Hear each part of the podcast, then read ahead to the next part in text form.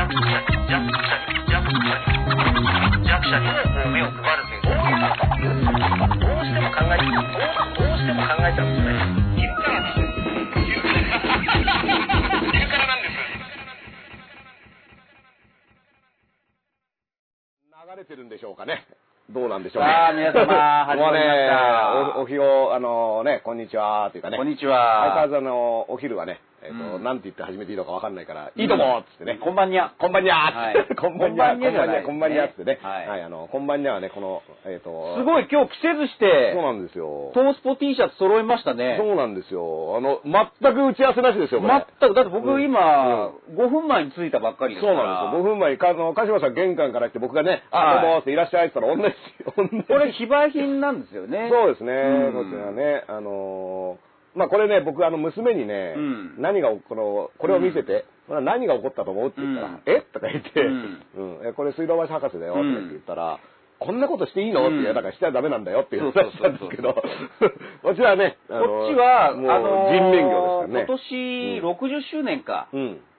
4月1日にトースポが迎えたんですよ。それもおかしいでしょ？エプリルフールに60周年って。60周年。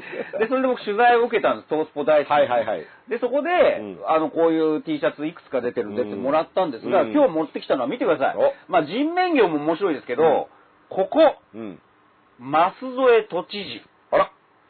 で、しかも推してるのが小沢一郎幹事長っていうんですよあららららだから俺平成の初期で、うんだから、トースポって20年後ぐらいに起こることをもう予測して書いていたとって。ね、だから、うん大友克洋がアキラを書いてるのと同じ感覚で、トースポは金を書いてるっていトースポは嘘ばっかだって言うけど嘘じゃないです。うん20年後20年後に当たるんですよしかももうやめてるしっていう話。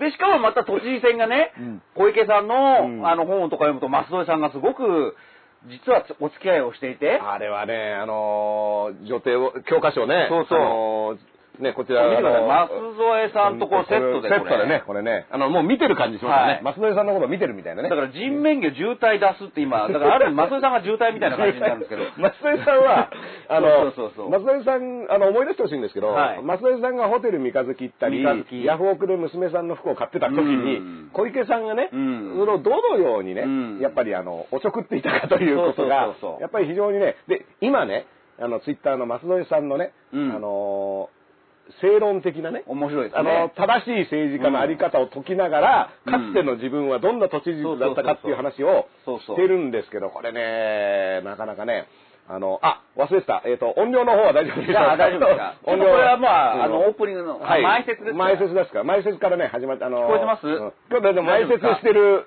あの、はい二人組っぽいですよね。同じ衣装、同じ衣装で出てきて青年隊で。まさかトースポで今日会うとは思わなかっトースポ青年隊た。こんな偶然ないですよ。そうなのびっくりしましたね。スピってるスピってる。スピってる、スピってる。うん。これね、あの、飛行機が2回落ちて生還するぐらいのね、可能性ですよ、こその話もゆっくりししましょうよそれでね、あのーなんで確認したかっていうと、音量の確認したかっていうとですね、YouTube というね、うんえー YouTube さんっていうね、あの、言ったらもう、ゆうちゃんねゆうちゃん。ゆうちゃんもうゆうちゃんのおかげで僕らは昼からなんですよ、できてるっていそうですゆうちゃんいなかったら、これゆうちゃんがちょっと機嫌悪くすると、はいはいはいはいもう昼からも夜からも何もないぞと。ダーさん大変だったんでしょ？大変だったんですよ、これ、ゆうちゃん。ゆうちゃん怒らせちゃって。うんあの、ゆうちゃんにね、僕、5日間ほど怒られてまして。えーなんで？うんもうね、なんか、ある日ね、ゆうちゃんからメールが来て、あの、著作権侵害してますよって、トトースポの T シャツのことからみたいな。いや、だからね、ち著作権侵害っていうのがうん来た時に、やっぱり真っ先に浮かぶのは、うんあれ、日テレさんから来たかいやみたいな。絶対そうです なんかね。いやうん、もうあの、怒られてなんぼ、あの、怒られて当然です、そうそうそう。もうあの、なんだろう、もう、もう、もう土下座しながらメールを開けようと思ってたんですよ。すいませんでしたーって開けたら、違う曲だったんですよ。え日テレさんじゃないと思って、で、そしたら東京 MX さんだったんですよ。東京 MX さん。東京 MX さんとですね、で、僕はですね、オフィス北の時代にうん、実はあの、ね、あの、たまちゃんね、玉袋さんが、まあ、レギュラーで出てる、バラ色男児っていう番組ね、はいはい。あそこにね、僕はバーターとしてね、あのいい あの、博士と玉袋さんがね、出てたのの、バーターでオフィス北の枠でね、一、うん。回入れてもらったことがあって、で、あ、二回出てるのかな？実は、オフィス来たのって、たけしさんがいらっしゃっうん。たでしょ？だからよくバーター見たら、たけしさんバーターってないたけしさんバーターないですよ。たけしさんが出る場には、むしろ、北野のね、うん。人はなかなか出れないぐらいのね、むしろハードル高い。ハードル高いから。で、もう、タマさんのね、あれうん。で。あの、僕タマさんね、はい。うん。で、しかもね、タマさんが、まあすごい優しいんですけども、うん。もうその、バラ色ダンディで、うん。最初に僕が横座って、うんよろしくお願いしますって言ったら、うんお前、偉いとこ来たな、その時にはね、うんどういう意味で言ってるのか私はわかりませんでしたがは、い今にして思えば、うんねえ、これは偉いところに来たなって感じだったんですけども、まあ、もうその頃からいろいろあったんでしょう、はいとね。でも、まあ、そのバラ色ダンディっていうのが出てたんですよ。うんただ、どうも、そのバラ色ダンディだったりは人気番組なんで、うん違法アップロードをよくされてしまうと。なるほどね番組ごと、なんか上げて、視聴回数を稼ぐようなね、そうそうそう。それは良くないね。良くないんですよ。絶対良くない。うんで、それを、いよや、なんかいろんなところでやってるから、東京 MX さんもちょっと困ってるっていうことで、うん。まあその、これを削除してください。違法でアップロードされている、この番組削除してくださいっていうのを出したら、関連動画で、うん。僕と小西克也さんが、うん。あのーやってたねやってあの、部屋でね、うん。お互い喋ってるだけの動画が、うん。関連で上がってきたのも、あ、これもダメだって一緒に削除しちゃった、うん。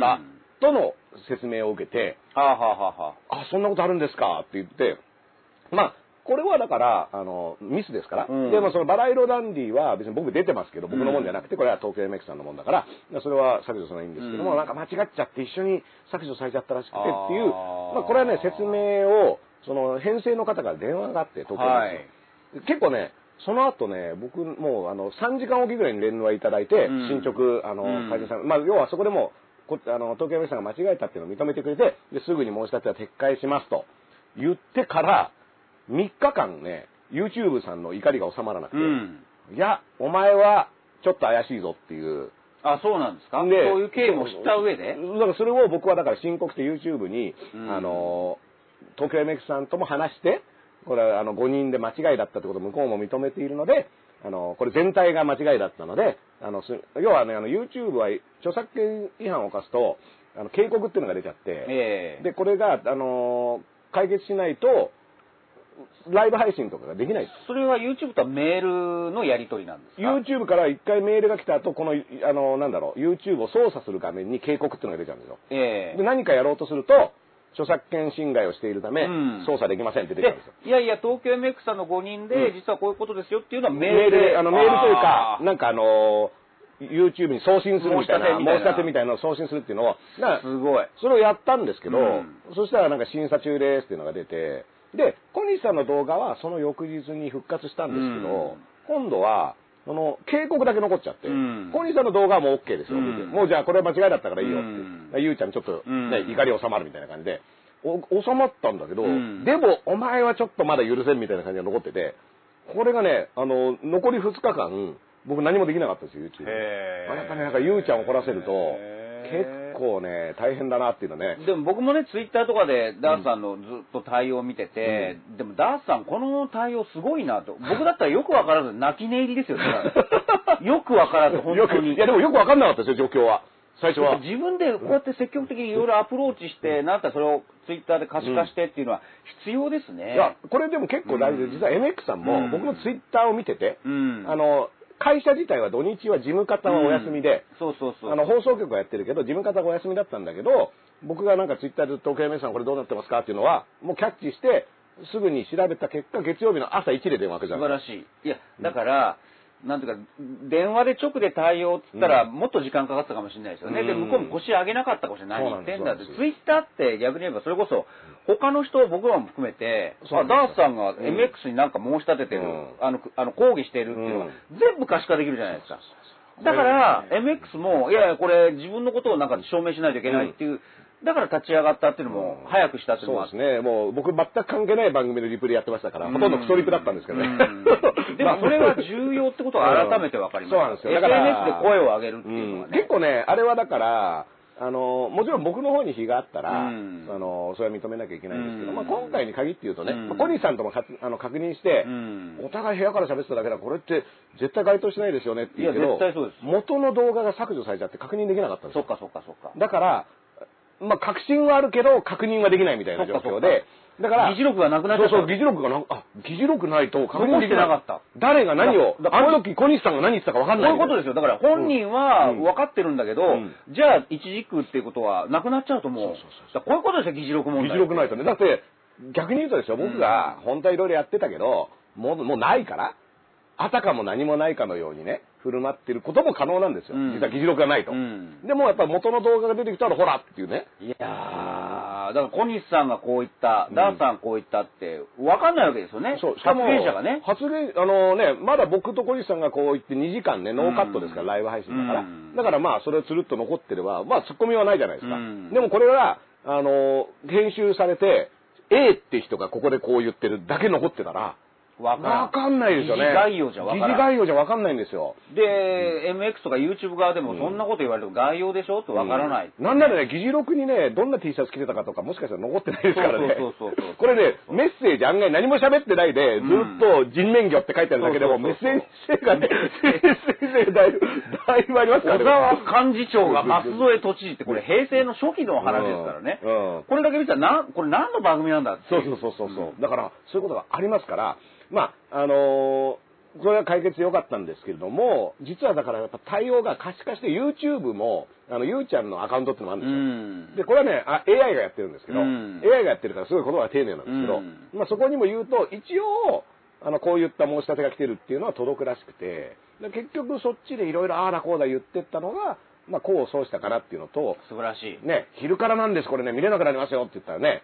もうね、あのーもうみんながね、わーってね。いやー、でも持続化給付金とかもね、スピード感を持ってっていうけど、だかなり遅れてるじゃないですか。うんうんうんなんかそれに対抗して、なんかいち早くちゃんとこう振り込んでもらった感ありますね。自分からちゃんと動いて、ね。自分から動いてね。だからもう、あのー待ってるとねうん、給付金とか多分来ないですから、うんあのーなんで遅れてるんですかっていうのを、うん案外これ野党とかがね、代わりに言ってくれてるわけじゃないですか。うんこれまだ入ってない人とかもらってない人いますよってね。うんこれはね、結構大事だと思いますよ。中抜き疑惑とかね。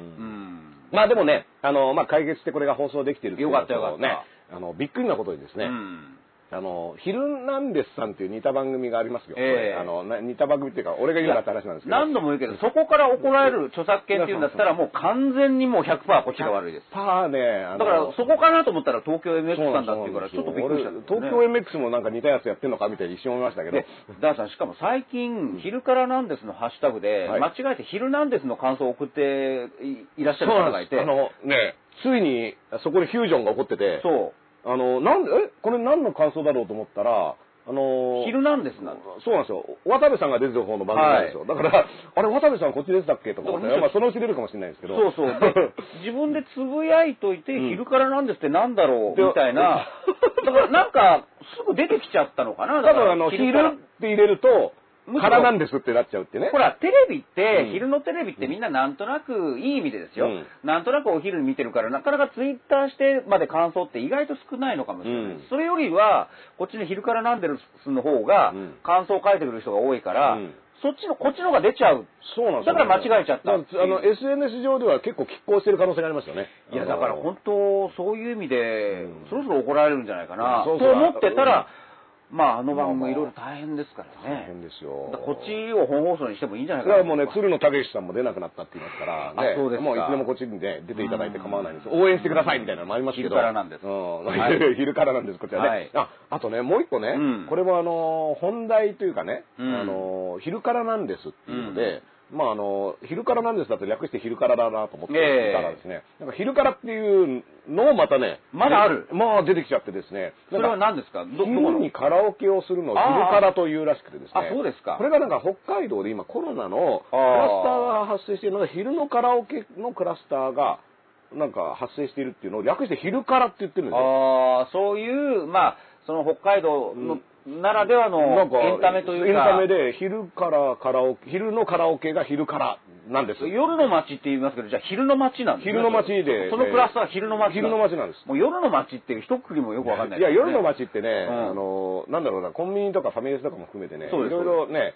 ありますからね、うん。夜の街って何時からなんだろうとかね、あのそういうのも含めて、あと、うん割合で言うとね、うん。夜の街からうん。何に、あの、3分の1が夜の街っていうような言い方をした場合、うんうん3分の2は昼の街じゃないですか。うん。昼の方が多いですよねっていうのは、まあ、素朴な疑問として思いますよね。いや、だからもちろんわかるんですよ。実際歌舞伎町の、この間も記事載ってましたけど、ホストクラブ、うん。そのクラスターオンダうん。取材の記事を読むと、ん。ああ、なるほどなと思って、確かにホストってほら、フジテレビのザ・ノンフィクションとか見ると、売れない頃は、うん。人気出ない頃は、うん。共同生活して、うん一つの部屋で2人3人とか住んでるじゃないですか。うんうんうん。まあそういう密な空間でもあり、で、休んだら、こうん。れキャバクラでもそうですけど、うん。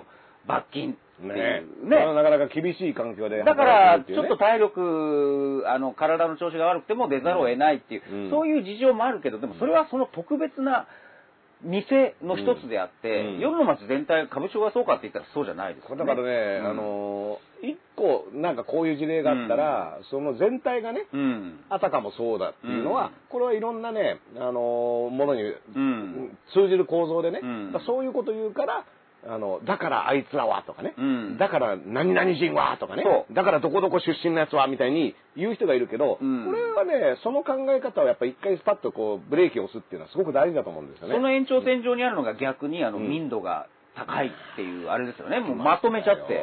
でもアジアでは日本死亡者数多いんですけどね。うん。で、何度も言うけど死亡者数だけの話なのかっていう、そういうことじゃないですか。民度ってね、なんか民度計みたいなのがあって、それで測るのかよくわかんないんですけど、何の元で計測して何の数値で比べてるのかって言って、うん。それからじゃあ死者数だって言って、でもこれって、実はこれはまた別の問題として、僕はやっぱその東アジア全体が非常に少ないわけじゃないですか。これはちゃんとあの学者さんだったりね、うん。あの専門家の人がうん研究して、こういう理由だっていうのはやっぱりあのうん。明らかにしてほしいとは思うし、なんなら、まあ、これいろんな諸説あるんですけど児玉達彦さんっていう人が話してたのは、まあ、あのそもそももう14世紀15世紀ぐらいから、うん。その東アジアを中心に、うん。普通に流行ってた普通の風邪として流行ってたコロナ、うん。あのまあ、コロナっていっぱいありますから、うん。普通の風邪もコロナなんですけども東アジアでは割と普通の風邪としてそれをみんな引いてたからそうですね。なんかそういったあの抗体がとか免疫があるんじゃないかっていうのが割と説得力あるなこれ山中教授で言ううん。ファクター X っていう言葉であり、でもそれ完全に政治のリーダーシップ関係ないんですよね。そうそうそう要は、日本人は、うん。あの、民度が高い頃とかね、あのそういうんじゃなくて、もともとだから長年僕らが毎年引いてた風が、実は欧米だったりには違う風で、あの僕らが当たり前だと思ってクシュンってやってたやつが、あの違う国の人にとっては全く新しいウイルスで、まあそうでしょうね。全然体がもう準備できてなかったみたいなことがある。昨日、一昨日の毎日新聞でもなんかその説をいろいろ載せてましたよね。だからその一つも説もあるし、うん。あと遺伝子説とかも。うん、まあいろいろありまあ、ますだからこれは調べてほしいんですけど、これからですよ、だから。うん。だからうんもちろんね、国ごとのあの対策が、うん。あの有用だったかどうかも検証してほしいし、でもそういった意味ではですよ、韓国とか台湾って、同じ東アジアでも、まあ、ヨーロッパとかが、これどうやってるんですかっていう、まあ、参考になるモデルみたいな、うん。あ、このやり方だったらうちでもできるかもっていう風になったんですけども、日本ってやっぱり独自路線すぎて、そうです、そうです。日本モデル。日本モデルですから、うん。これ、あの、誰も追随できないってね、もうあの、一人だけレースを走ってるみたいな状況になって。もう日本でしか使えないうん。PHS みたいな感じそうそうそう。で、日本モデルね。日本モデルってね。ガラパゴスかガラパゴス。ガラパゴスガラケーここに今回あったわけですうん。よ。ガラケーですよ、ガラケーだったんですよ。ガラ、ガラパゴス検査っつってガラケーっつってね。そうそう。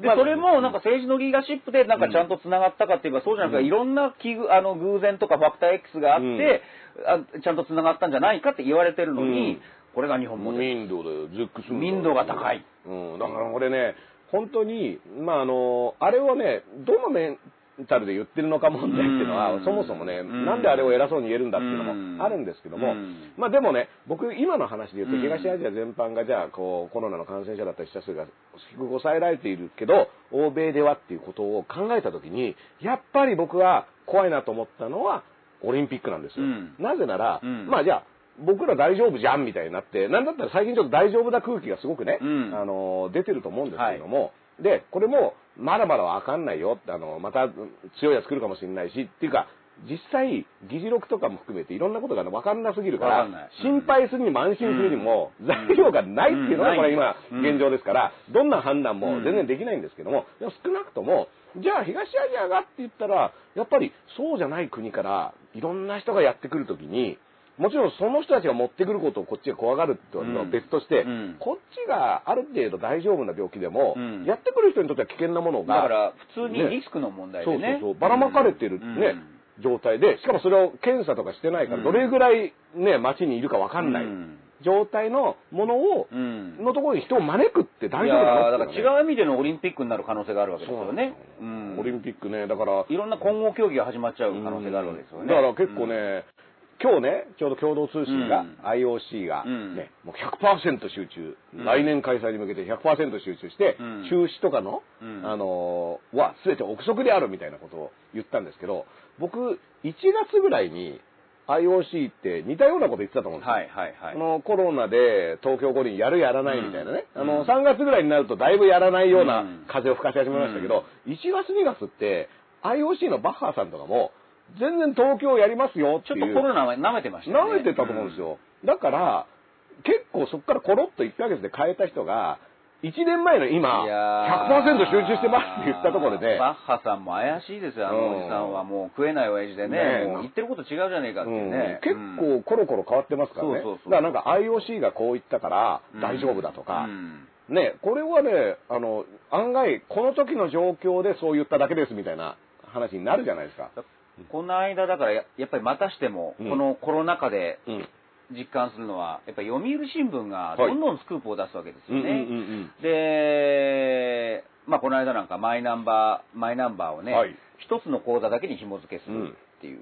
で、見事にスクープですよ。うん。ね。で、翌日朝日とか、うん産経とかも早かったですね。書いてて、うんだから読売はもう本当に、ある意味恐怖新聞なんですよ本当にバサバサってこうそういう意味では僕は読みどころがあって、別にこれはもうやっぱり読むべきだと思う。まあでも寿命縮んじゃいますけどね。うんその代わり鍋つねの寿命は伸びてるっていうね。いや僕らが、僕ら減って、どんどん鍋つねさんが長生きしてる。寿命を作ってる鍋つねってそういう怒られる構造になってるんです怒られるこんなこと言うと。ねいやみんなだから読売を買ってくれって言われるわけですね。いや、だからまあ、あの、普通に正当な評価としてスクープが多いんです。で、うんそのうちの一つとして、うんえー、オリンピックもね、はい。完全な形って安倍さん、この間までおっしゃってたのが、はい。ちょっともう無観客とかいろいろ形を変えて、うんあの別の形でやっていく方向にっていう、うんその時点で話がもう変わってまだってすよね。完全な形でやるために来年延期っていう賭けに出たわけですよね。たかだか2ヶ月前に言ってたんですよ。うん完全な形で実施するっていうのは五輪にとって一番大事だっていう、なんで、というか、完全な形でやることが五輪のアスリートだったり、うんまあ楽しみにしてる人にとって一番大事だと。そうそうだから完全な形じゃなきゃダメなんだっていうことで来年にしたわけですよで、ね。森さんとね、うんで、小池さんもいて、グータッチで、グータッチで。で、1年延期。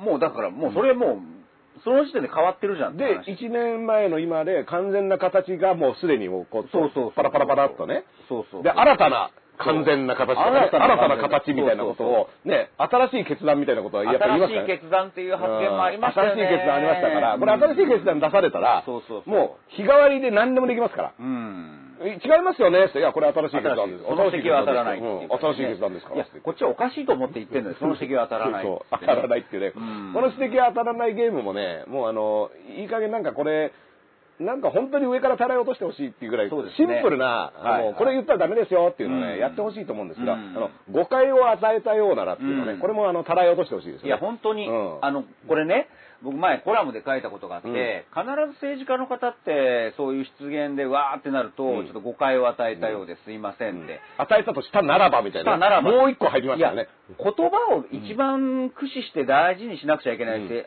治家じゃないですか。うんうんだけど、その言い方ってないですよいねや。本当ですよ。で、僕、よく例えるんですけど、例えばプロ野球のピッチャーがね、うんボール投げて、うっかりど真ん中行っちゃって、うんホームラン打たれるじゃないですか、うん失投をね。うんで、じゃあ誤た誤解を与えたなら申し訳ない。もう一回投げさせてくれって言えないでしょ。だって今の誤解だからって。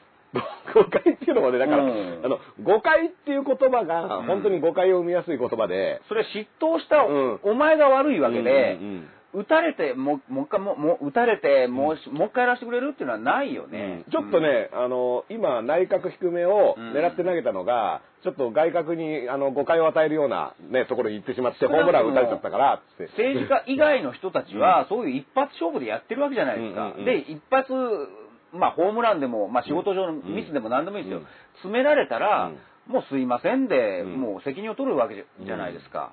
だけど、なぜか政治家だけは、誤解ですよ。を与えたら、ちょっと申し訳なかった。ね、これ何度も言ってますけど、うん。誤解っていうのは僕とか鹿島さんが、なんか違ったように理解した僕とか鹿島さんが間違えちゃったけど、うん。どうも君らが間違えるような言い方をしちゃってごめんね、みたいな再。委託されてるわけうん再委託ですよね。よくわからない。ん。だけどこっちにいきなり丸投げされちゃって。あれって言ったのそっちだよねみたいな。うん、丸の、あ、どうもすいませんって。逆になんで俺俺らが 怒るんだよ、あの、謝るんだよっていうね。なんかね、真意を理解できずに、そうそね、悪いことしましたいや、だから一発勝負で生きてないの政治家だけなんですよ。他、うん。みんなどんな職業だって一発勝負で生きてますよ。まあまあね、だから、うん。少なくとも別に次のチャンスあるにしろ、うんその時の失敗した時に関してはね、責任のね。責任を取らなきゃいけないっていうのはね、これはなかなかね、言った言わないゲームっていうけど、言ってますか？らね、な、その時点で。最近面白いのは、責任はありますって言っちゃう。うんで、そ、え、で、で、で、次はって。責任責任はあります。責任はあります。はい、じゃあ次。よしじゃあまたね次、あのね、あの、コント、新しいコント作り始めるっていうね。はい責任はあります責任はあります。はい、じゃあ次行こうって言ってね。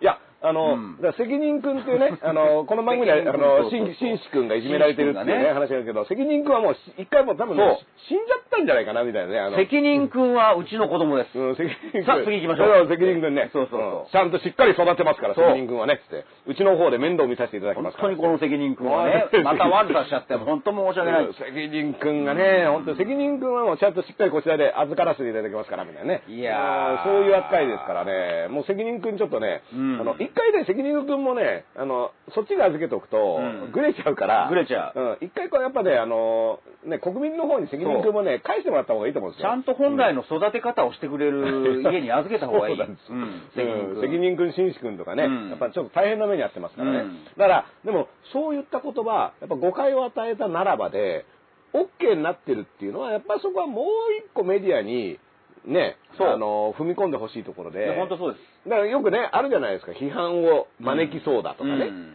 あの、賛否の声が上がりそうだっていう。ずるい書き方ね、うん。よく新聞がやるんですよ。そうそうそう。あの、わー、これ、またなんか言ったぞーって言うんだけど、うん。批判を招きそうだ。いや批判していいから、うん、まず、まずはお前先陣切ってくれってね、あの、だってその情報を持ってきたの君だから。あれだ最大の匂わせですよ。あれもなんか再委託してるんですよね。うん。あれも最多だから、こんなことあったけど、はいって投げられて、いや、まずお前がなんか言えって話。料理は用意しました。うん。じゃああなたたちが感想言ってじゃなくて、うん。感想込みで、うん。自分の批評込みで、うん記事は出さないとダメですよ。そうそうそう、こういうものですって言って、うんね、もしあのね、毒が入っている可能性がありそうだって。いや、まずお前が食えって話になるわけじゃないですか。そうだそう論議を呼びそうだって。うんいや、お前がもう論議しろっていう。そう。で、論議を呼びそうだっていうね、呼び水をまずお前がテーブルに乗っけてんだから、そうそうスタートはお前だろって言って、うんね、なんか、あのそういった最多関係っていうのは、やっぱりあちこちにありますから、だから特に政治家の言論はね、丸投げしてくること多いですよ。そういう意味ではやっぱり署名記事って重要かなと思うんですよね。そういうぼんやりしたこと書けないじゃないですか。なんかね、あの、デジタル系のね、その各新聞社うんも、やっぱ記事のね、記者のプロフィールも最近出るようになりましたね。あの、生まれ何年みたいなのそうですね。でもそれはやっぱり記者の方も、うんそれによってやる気は当然出るだろうし、下手なことはできないってうん。当たり前のことがね、うん。うん。で、さっきの可視化されるから、うん。いいことだと思うんですよ。いや、だからね、うん。僕逆に、いい記事を書いた時も、記者の名前込みでねうん、何々記者がこういった記事を書いてるけど、これはいいとか、はい。っていうのもだ大事だと思いますよ。やっぱうん。モチベーションにね、あの、つながると思いますから、うん。だからそれを見せていくっていうのは大事ですけども、でもね、もう再委託問題ね。うん。あの再委託問題からいきましょうか。そうですね。これ、再委託だと思ってたら、うん。再々委託らしくて、それが、いや、違いますよ。って、再々再委託かもしれないすごいですね。再々再々再委託。うん。だからね気づかないうちに、うん。僕らも委託されてる可能性ありますよ。そうそうそうそう。うん。僕らもなんか、すごい、こう、傘が広がってったところに、昼からなんですって、なんか。そ、で、なんか尋ねたら、なんか屋根裏で二人が喋っていたみたいなね。コロナの無症状と同じで、うん。僕らもあの症状自覚はないけど、うん。一回再託あの再委託されてるかもしもうれないですよね、実はね、再委託されてたっていうね。そう。だけど他のとこに行っちゃったっていう、うん、そのまま通り過ぎて、そうそう他の人に、ね、だから無症状の人が感染させる可能性が、うんあの無症状の人が委託してる可能性がありますみたいな誰も気づいてないうちに自分の中を通り抜けて委託されてたみたいなね。うち一回受注してたわってあ思うかもしれないおーっつって、なんかね、あの、30円ぐらい入ってるかもしれないですからね。再々再々再委託ってもう冗談の世界ですよね だから、なんか、で、あの、3匹が切るみたいになってますよね。そうそうあの、族、族、族、族、真みたいな。本当そうですよ。うん。あの、うん風の谷のナウシカの再々再々再放送みたいな感じ。まあ、あれはね、あの、本当に。うんまああれは需要があるからいい需要があるからいいんですけど、でも、それ風の谷のナウシカは、再々再々再放送されても、元と同じものが放送されてますけど再々再々委託の場合、本ちょっとずつ減ってきますから。なんか途中でちょっとずつ吸われていくっていうのはね。どんな経緯があっても、どんなに何回放送されても、僕らは直しか見れるわけ何か見れますけどね。変わりないものをね。再再再再再痛くになると、何、何だったか分かんなだくなってから直しかが途中で中抜きされてる可能性があるわけですよ、もう違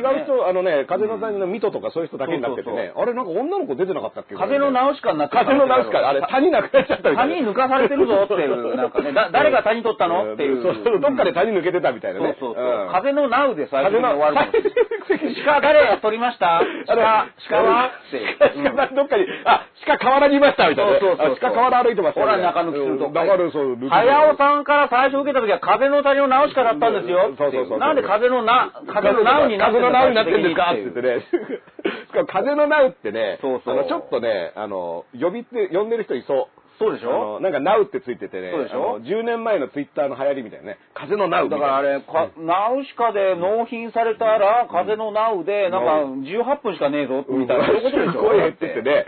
それで、あれ、これ風のナウって何ですか？って、いやいや、こういう、こういうもので提供させていただいてますって言ってうん。うん。うん、ね、後でじゃあこれ、どこ、鹿とか谷とかなかったですか？って言ったら、黒塗りのね、そう黒塗りの。真っ黒のやつが来て、いや、これを見てくれればわかりますから。ことれどこに谷とか鹿があるんだみたいなね。そういうことですよ。ん、そういった状況が、今まさに。知らないうちにね、僕らがね。し。かもね、僕らは下手したら、風のナウしかうん。見せられない状況でしょ。そもそも風のナウということで認識してた可これ風のナウですっって。言ってて、風のナウって何ですかって言ったら、いやいや、こういうもんですよって言ったら、あれ、これ風の谷のナウシカじゃんみたいな、うん現代はそんな、風の谷のナウシカっていう。青い服着た女の子出てくるのみたいな、なんかそうねいうね、びっくりがどんどん出てきてる。え、あれ15分完結じゃないの？みたいな驚きは。うん、そうそうそう。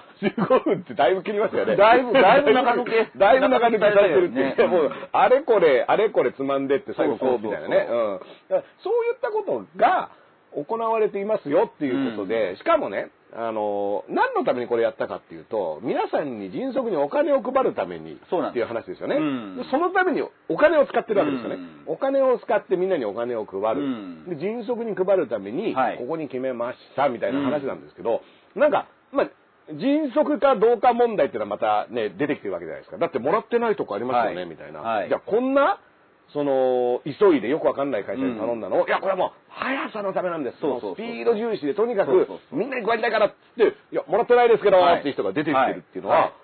い、や、これちょっと、あの、言ってることとやってることちゃいますよって話になりますからね。結局、要は神は細部に宿るじゃないけど、うん。もうこれはもう細部でも何でもないけど、今回のコロナ禍、うん。コロナの対応、うん。もう全部同じなんですよね。全部あの、マスクを配るっていうのも、あれ、やっぱり最初は、うん。4月1日でアベノマスク1世帯2枚っていう、その衝撃は多かったけど、実は、1日そのだった。3月の4月1日だってここれのね、そうそう。つながってるけど、これと同じような内容ですよね。来年の4月1日に多分つくんだと思います、今遅れてる人はね。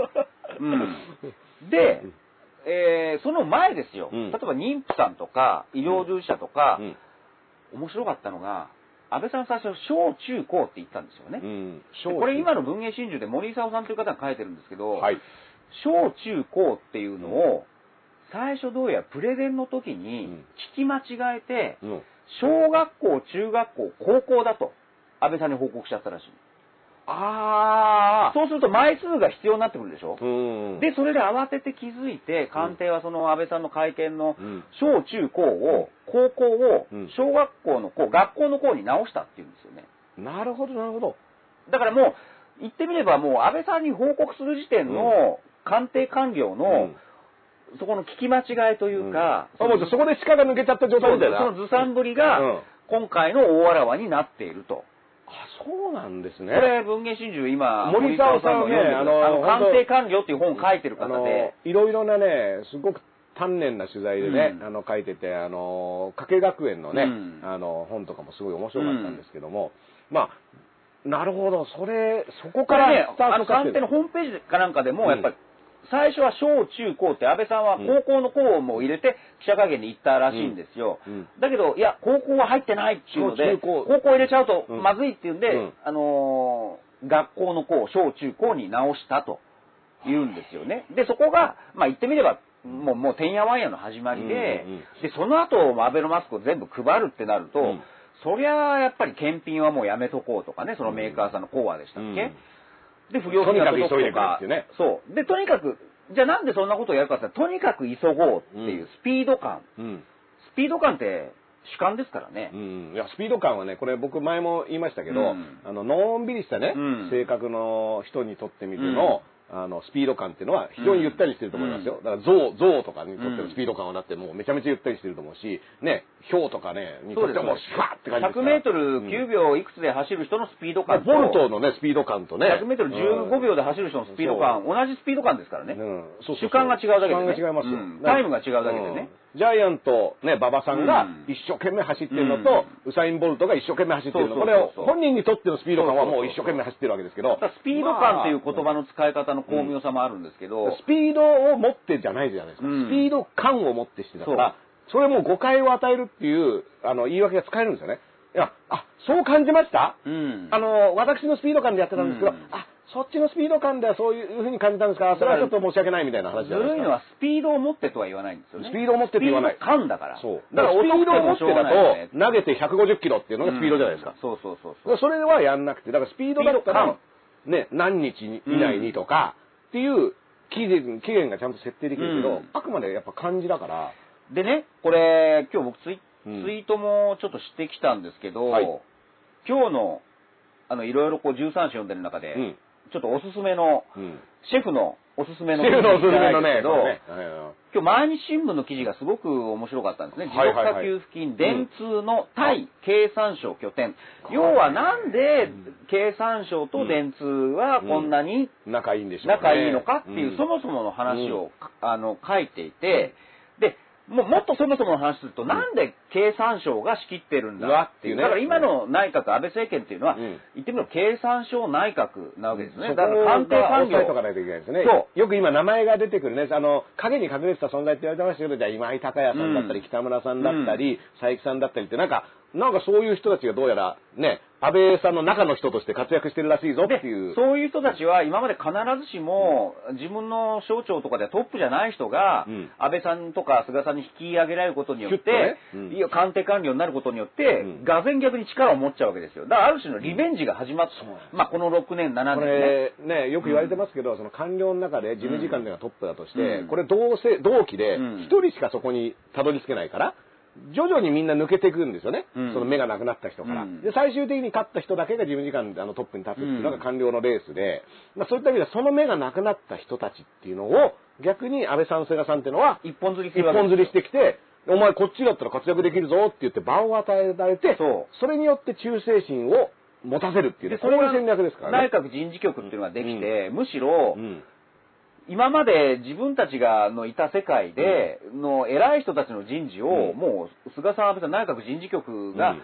で、自分らはそのブレーンとなったから、逆に出世しちゃってるわけなんですよね。だからある種のリベンジというか、うん。なんかここで俺は初めてうん。偉くななれたんだ。うん。だからそれは忠誠心、安倍さん、菅さんに、それは強くなるのも当たり前ですよね。うんうんうんで、えーまあ、経産省が、うん。まあ、要は安倍さんお気に入りの今井さんとかを含めて、じゃあ今井さんはじゃあ誰をこう自分のチームで持ってくるかって言ったら、うん。それは同じ経産省チームに決まってますよね。だからその経産省が、言ってみれば今、すごく、いろんなね、官庁がある中で、その経産庁っていうのがもう直轄内閣官房とくっついたようなね、うん。あの、まあ、上に内閣がポーンって乗っかっちゃったような状態になってる。だからそのチームが今度、じゃあ各省庁に、うまあ、トップダウンのなんかこう指示をするとうん。いう、こういう流れが、もうここしばらく、ここ数年ですよね。そうですね。まあ、これはもう皆さん当然ご存知だと思うんですが、で、その中でですよ、はい。まあ今日の毎日新聞の記事が面白かったのが、まあ、例えば、うん。とにかく早く、まあ給付金でも持続化給付金です、はい。配れ、うん。ね、そう支持率下がってる中、うん。まあ、まあ、マスクもそうですけど、んんん。とにかく早くやれっていう、うまあ、無茶ぶりを、こう、官邸の一方的な指示が、まあ、混乱を起こしたのは布マスクも同じなんだ。一斉休校もそうなんですけど、うんうん。あれもう完全にトップダウンじゃないですか。うん。で、官邸からの無理を聞きがちな経産省に支持が集まり、だからもう経産省が周りに、トップにいるからね、安倍さんの周りに。はいはいはい。まず官邸からの無無茶ぶりが官経産省に来るわけですよね。うんうん。じゃあ困った経産省の担当の人たちは、うん。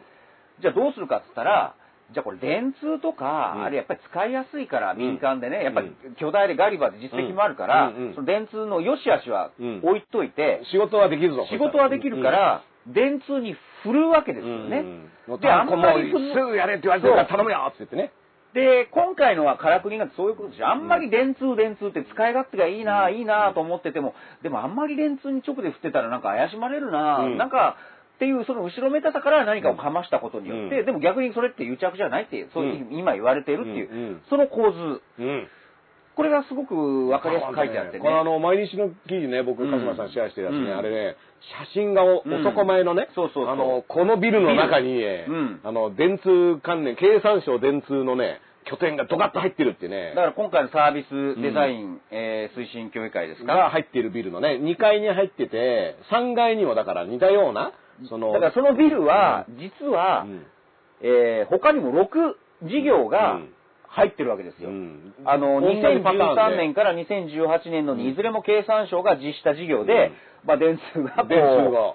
そのビル全部そうなんですよ。だから経産省と電通のビルなんですよ。うんでこれね希、望の塔みたいな、なんかこう、一番上に行けば何があるんだどんどん登っていくとね。そうそうそう。うん。経産省か電通が上にないとおかしいみたいなね。そうそうそう登っていくとそこについついたみたいな。うんでも、これだから、後ろめたくてね、電通にそのまま振るのもなと言いつつ、うん振ってるのが、まあ、お目くらましするために一個かませたやつを結局同じ場所に集めちゃってるから、そうそう。だからめちゃめちゃ分かりやすそこはアくなってるホですよね。なんか、だから、だから、そこ全然、だからもうバレないと思ってたんで、まあバレないというか、うん。もうここに貯めときゃいいだろうっていう。だからまあとりあえずここに置いといて誰も調べないっていうん。う意味では僕はメディアだったりね、うん。あのフリーのジャーナリストだったりが舐められてるんだとは思いますよ。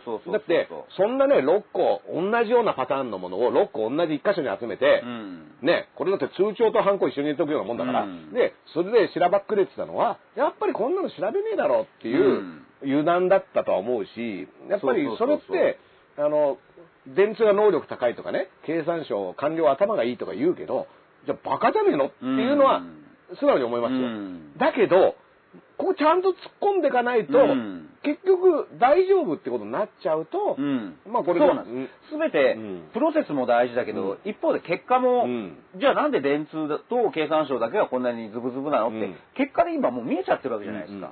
プロセスも大事だけど、でもプロセスは言わなかったわけでしょ、これね、だって、うん。あのーいろいろね、その文春とかで出てきた時も、そのサービスデザイン推進協議会の立ち上げからもう経産省のね、うん。あの、意思がすごく動いていたっていうのがもう記事は出ていて、うん。で、なんか最初にそうやって、私は岡崎ですとか言って喋ってたね、あの、社外理事の人たちとかは、うん。まあもうみんななんか、その後辞めちゃって、うん。で、今、あの、会見開いた、思いっきり電通だった人が出てきて会見開いてましたけど、これがだから、あんたらが何を言ったところでっていう会見でしたよ、あれは。だからうん、その前提をもう一回だけ言うと、やっぱり、計算官僚のコメントが載ってて、電通は人や会社を差配する力があって、まあ、立案力も含めて社員の能力が高い。うん。まあ、その通りでしょう。で、持続化給付金事業もじっくり業者を本来選定すれば1年ぐらいかかる。だけどやっぱりスピード感でやんなくちゃいけないから、うん。うん。どうしても電通に頼っちゃうんだっていうことを言ってて、うん。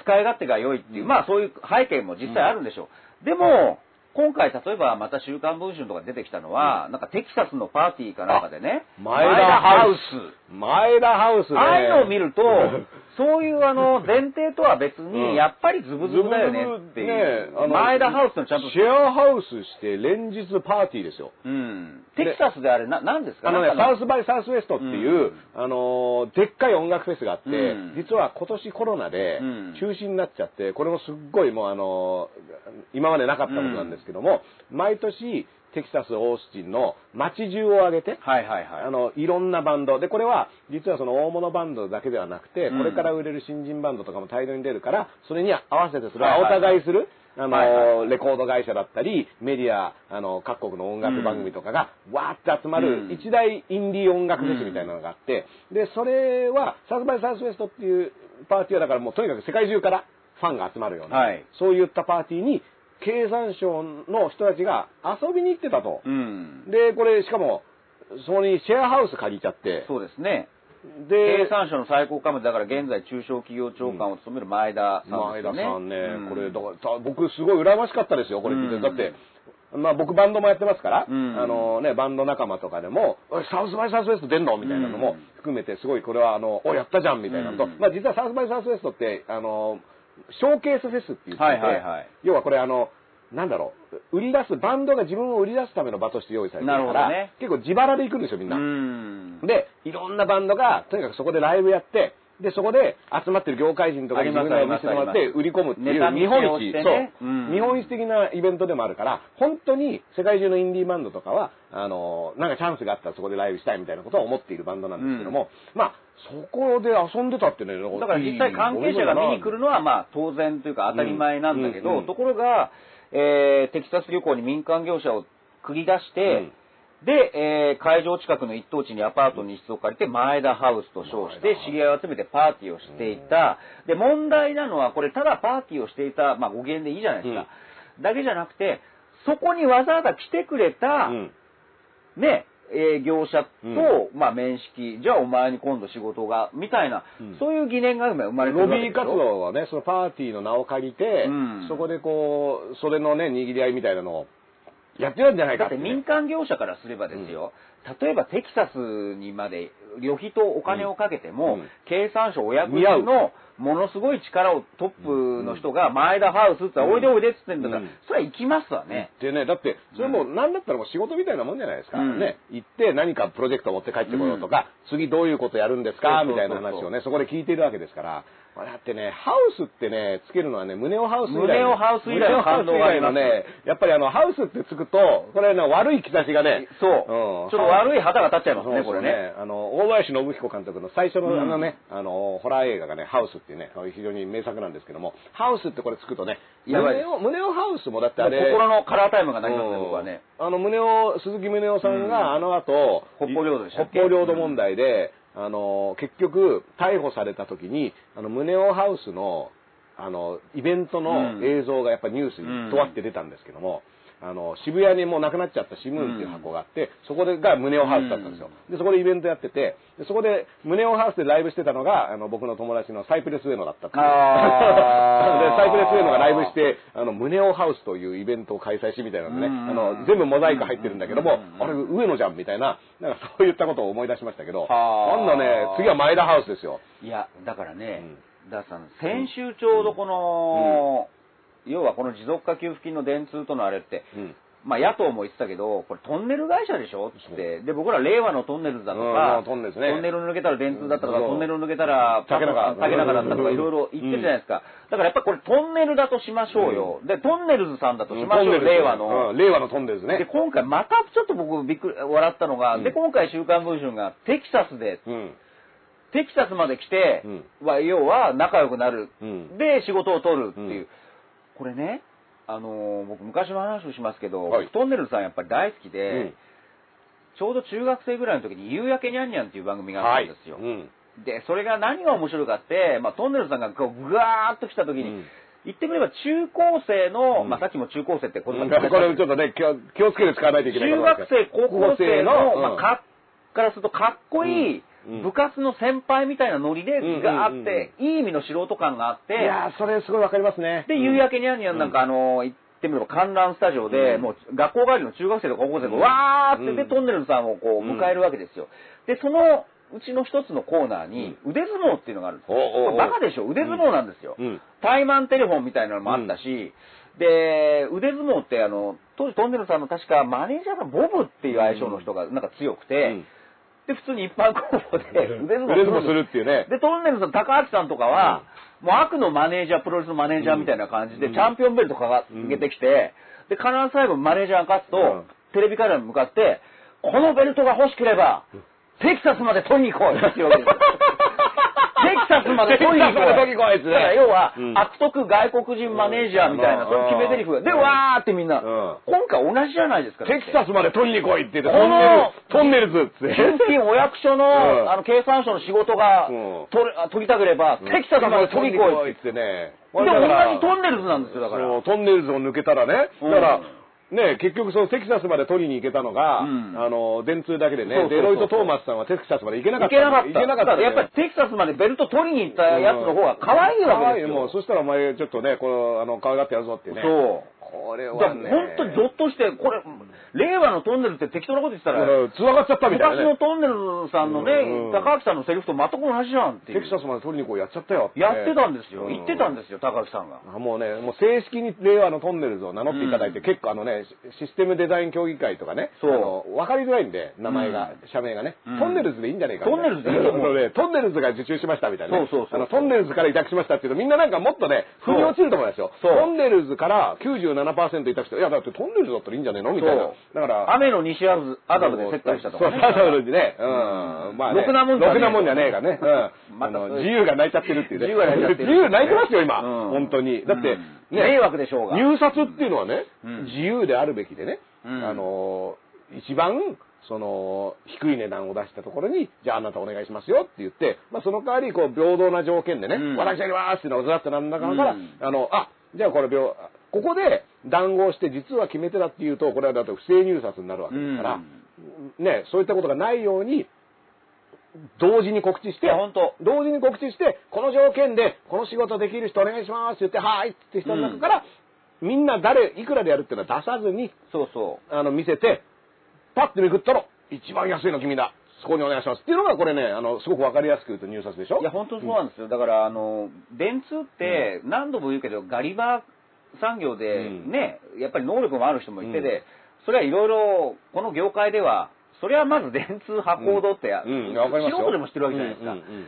だからデロイト・トーマスさんはね、知りませんでしたからだけど、こういうことが、なんか行われてると、もっと言うと、ほら、SNS でもう電通って名前が出てくると、イコール巨悪、キーってなっちゃう人もうん一方でいるじゃないですか。あの、そうそうそう100日後に死ぬワニとかうん。電通とあれ取引があった時で、これ電通案件だって。うんだから電通イコールフリーメイソン的な悪みたいなね。感じもあると思うんだですけど。からそれのイメージが高いから、そういうね、言われちゃう案件もあったじゃないですか。うん。ワニ全然関係ないのに。うん。でも一方でこういうことをやってると、電通イコール巨悪みたいなイメージはどんどん刷り込まれちゃうから、電通にとってもなんか、すごく悪いってまあだからそのブランドイメージ的にはね、うん。ここのところ、やっぱそのオリンピックのこともそうですけど、で電通がっていうと、うん。なんか割と説得力持っちゃってるじゃないですか。うん。また電通かみたいなね。そうそうそうそう。でも電通は、まあ企業としていろんなことやってるわけだから、そうそう。ブランドイメージがね、あののコントロールは最近本当に、まあ下手打ってるんじゃないかなっていそううのは思いますなんですよ。だから、ちゃんとフェアに言っとくと、あアベノマスクだって、うん。あの、受注でユース病って出てきた時に、うなんでこんなよくもわかんねえ企業にとユースビオだかっつってね。うん。でもそれは逆に言えば、うん。ちゃんとみんなが知っている、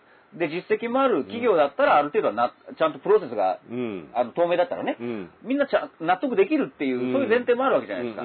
だから当然オリンピックとかも、それは電通とか発行とか、それはでかいところになんかご相談は行くだろうなと思うんだけど、あまりにもプロセスがね、うん。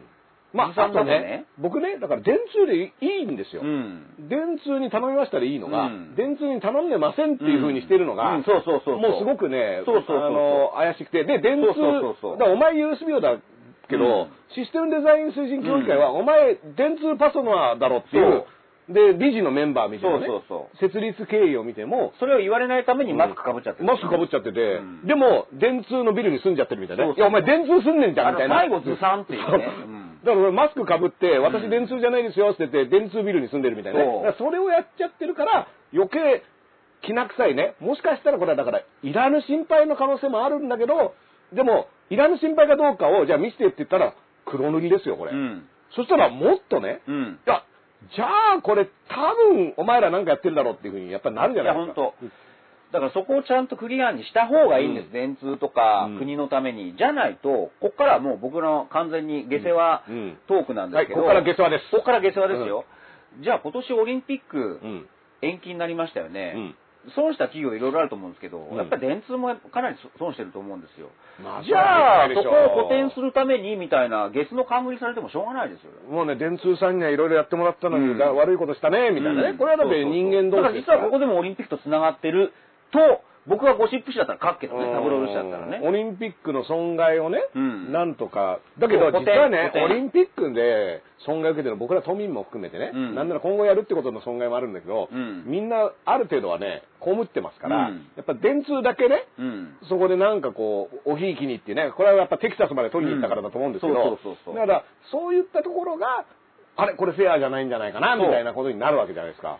いやーだから前田ハウス、でもただ一つ新しいビジネスの匂いがするのは、まあテラスハウスがああいうことになってね、うん次、前田ハウスを前田ハウスをリアリティショーでね。本当のリアリティショーでフジテレビは中継するべきじゃないですかね。うんっていうか、今まで撮ったやつを流すだけでいいでですよ。ある意味そこ、そこもネルトン・ベニクルジラじゃないですか。うんおーっと、電通が近寄ってった告白だ電通座りましたよ。前田さんに、コーヒー？コーヒー？前田さんに名刺を渡した。あれ、コーヒー飲んでますか？みたいな。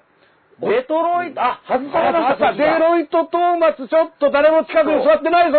デロイトみたいな。そうだね、テラスハウスじゃなくて、むしろ原点に戻って、ネルトン、前ネルトンベニクジララや、インテキサスでやった方がいいと思う。インテキサスやるとね、これはね、で、最後告白タイム、告白タイムでね、で、うん。あの、わーって言ってね、電通だけこう、あの、電通だけ何度告白しても OK みたいな。そう、みんなね、あの、あれ、電通、毎回電通勝ってねえか、これみたいな。電通出てるこれね、だからあの、ね、ネプチューンズのね、うん。あの、原田さんとかがね、はい。泣きながら走っていくみたいなのもねそうそうそうそう。こう思い出しながら。前笑ったのが、朝日新聞の今、天聖人を書いてる人が、テラスハウスの下りのことを、昔、あの、ネルトンブジカクジラ団に学生の頃出たことがあるっつって、うんあの、今、天聖人を書いてる人、んネルトン・ベニクジラ団に 出てた人ですか？だからもういいよ、この、この際、じゃあ前田ハウスに天聖人号も行って、告白すればいいんだよ。告白すればいいっていうね、うんなんとかね、あの、朝日新聞も一つお願いしますみたいなね。あっと、朝日新聞の天聖人号師匠が偉そうに、なんか、一言言いたそうだぞ、これは。口説いてるぞ、みたいな。あ、断られた、みたいな。また上から説教しちゃったよ、これ、みたいなね。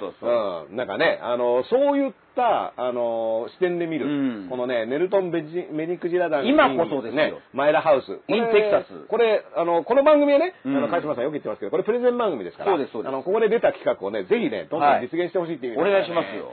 これはもうね、もうなんなら僕らで、あの、その、解、あの、解説いきますから。いやー、前田ハウスはね、今年の裏流行語大賞、もう絶対ノミネートさせるべきですね。しかもね、あれ、あれ、これ今回違う案件なのに、あれ、うん。ユース病来ちゃってるよって。あれユースユ病ース病、これは、あれ、マスクだけじゃないのあれみたいなね。うん。そうそういったことがね、一気に、うん。ね、横でね、っていうかね、ジャンタッ囲んじゃってますよ、みたいなね。あらまた黒川勝ってるそうこれみたいな。黒川あれジャンタッ囲っちゃってるよ、みたいなね。これやるとね、大体ね、だいぶ面白くなりますよ。いやー、前田ハウスはちょっと新しいエンタメ、今ねちょっとね、今気づきましたね。うん。あの、種が生まれましたから、あの、ぜひね、この形でね、えっ、と、これはだって、あの、むしろね、東京 MX さんとかどうでしょうかみたなあいいですね。東京 MX さんやったらこれね、ね。あの、もういろ、僕ら協力できますからね。もう、ん。バラ色、バラ色。バラ色。東京アラート。バラ色東京アラート。バラ色東京アラート。MX のビルがもうバラ、あの、東京、そう赤くな MX のあのビルがね、真っ赤に燃えてればね、そうですそうです。結構ね、あの、目立ちますよ。うん。もう見物人が集まっちゃうみたいなね。すごいです。うん。東京アラート何がすごいってね、あの、初めてやった、あれ2日でしたっけ？はい。そしたらレインボーブリッジに、うん。あの、人が集まっちゃったっていう。見物人集めちゃってね。意味ねえじゃねえかっていう人集めてどうするってね、東京アラート見たさに、うん。もう人が集まっちゃったって。効果ねえじゃねえか、それっていう。あの、東京アラート見たさに集まる人の心理も僕は結構びっくりはしましたけど、ええ、それ見たいんだみたいなのは。正直あったけど、結構な人数いってましたよね。集まってたんです。で、うん。しかも夜の10時から11時、あの、前日と比べると、うん。2割増しだって。2割それ全、絶対それアラートの、あの、ライトアップ見たさだろうっていう。ん。もう完全に、まあ、あの、アラートだから昨日ね、解除されたということらしいんですけど、でも東京アラートって何だったの問題っていうのは実は、もよくわかんないですね。あの、これもね、その、情報公開っていうか、うん何が基準に始まって、うん何が基準で終わったのっていうのが、本当にふわっとしてて、うん。で、これ、同時にステップ3にすあの進みますみたいなことになったから、うんあ、じゃあ東京アラート解けたからステップ3行ったんですかって言ったら、うんこれ別なんですよ。うん関係ないみたいなね。うんだからそのステップを測るものと東京アラートも関係ないっていうのは、そうなんです。だから、先週の日曜日、僕、サンデーステーションという番組で、東京アラートって何っていうのを、まあ、読み比べでちょっと発表したんですけど、やっぱりいろいろ記事を調べてみると、まあ、何の数値的な目安、うん。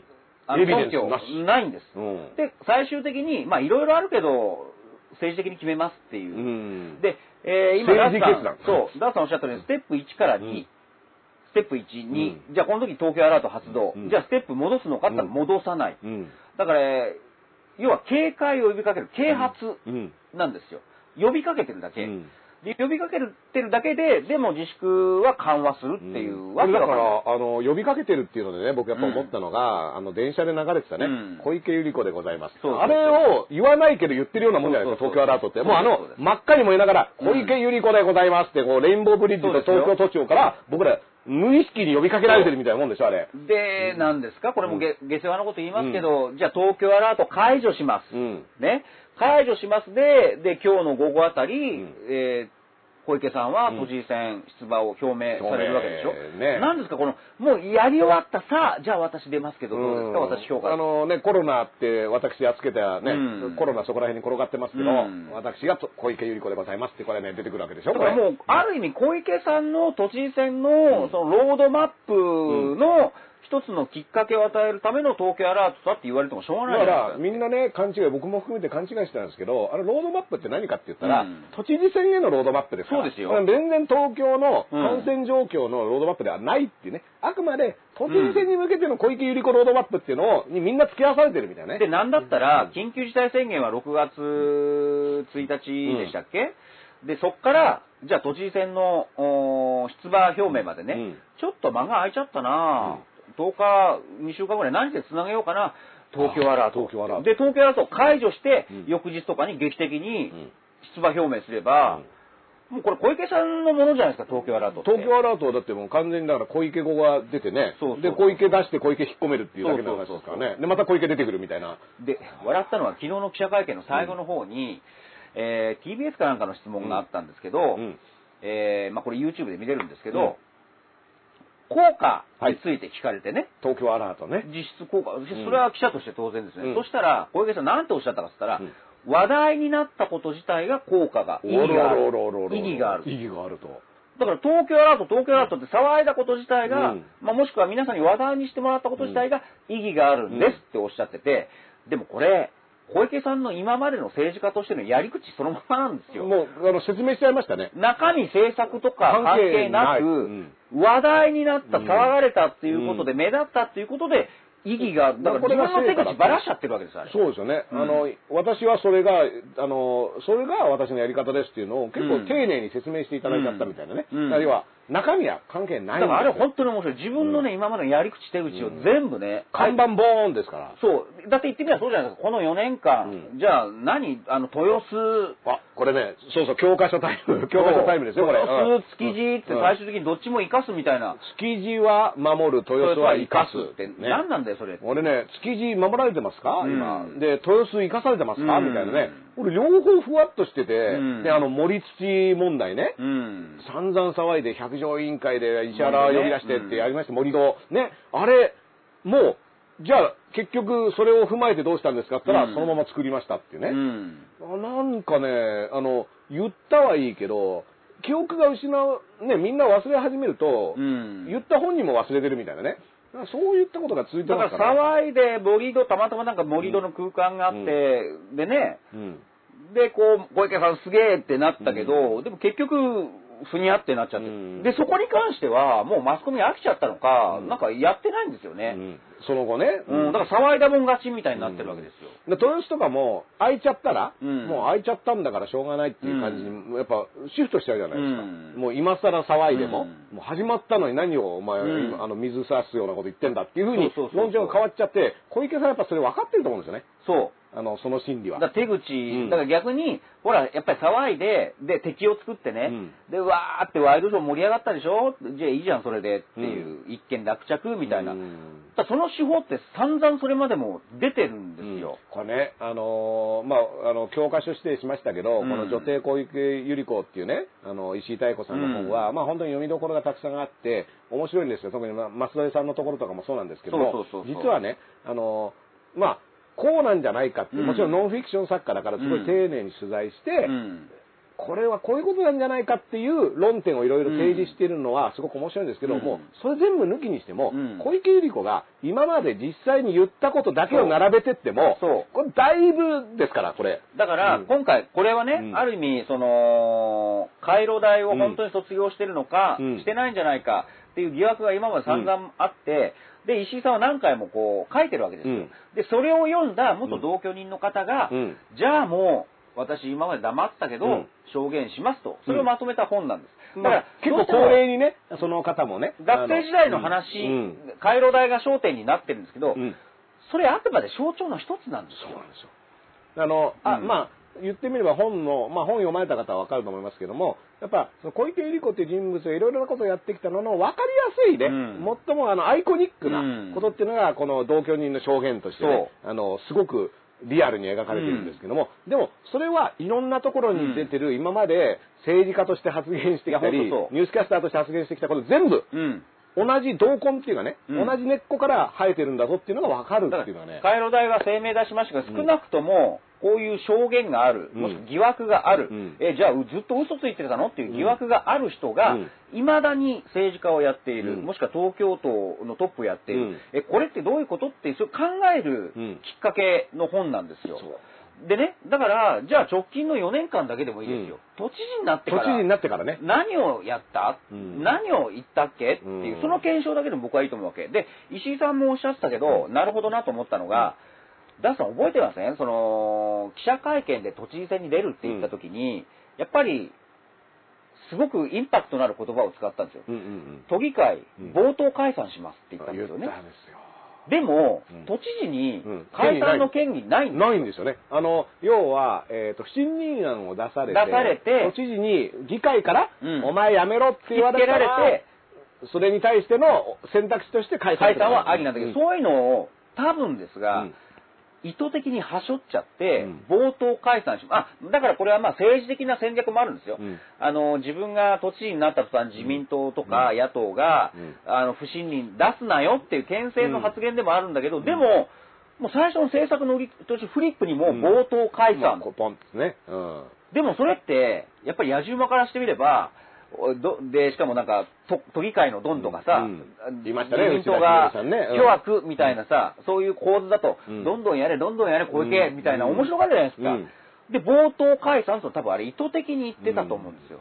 まあ、とにかく今回と一緒ですよね。東京アラートと一緒ですよ。東京アラートが冒頭解散っていう言葉が入れ替わっただけで、話題になったからいいじゃないですか。そう。ね、え、それって実際できないですよね。そう話題になったから効果があったんです。そうそれによって議会のあの人たちの気が引き締まったのであれば、あれを言った意味があったんです、みたいな、この論調ですからね。それに追加すると、あともう一つ、全く同じケースがあって、ロックダウンですよ。ロックダウン。ロックダウン最近もうこれはさすがにみんなね、記憶に、ね。今まで東京オリンピックに夢中で、うんで、実際、いろんな社説でも書かれてた、えー東京は他と比べてメッセージが遅いんじゃないか。うんで、急になんか言い出したな。うんで、そしたら3月23日に小池さんが出てきてロックダウン。ロックダウン今までの自分のお出遅れを取り戻そうと、うんしどどうしてもそういう解釈ですよね。うんで、ロックダウンの結果、結局買い占めとか、ちょちょっとした騒動になっちゃったじゃないですか。うん。で、あれがかなり尾を引いて、緊急事態宣言まで時間がかかったみたいな、そういう解説もあるんだけど、うんでもロックダウンもよく考えていれば、うん権限ないんですよ。ないです。都知事ないし、しかも、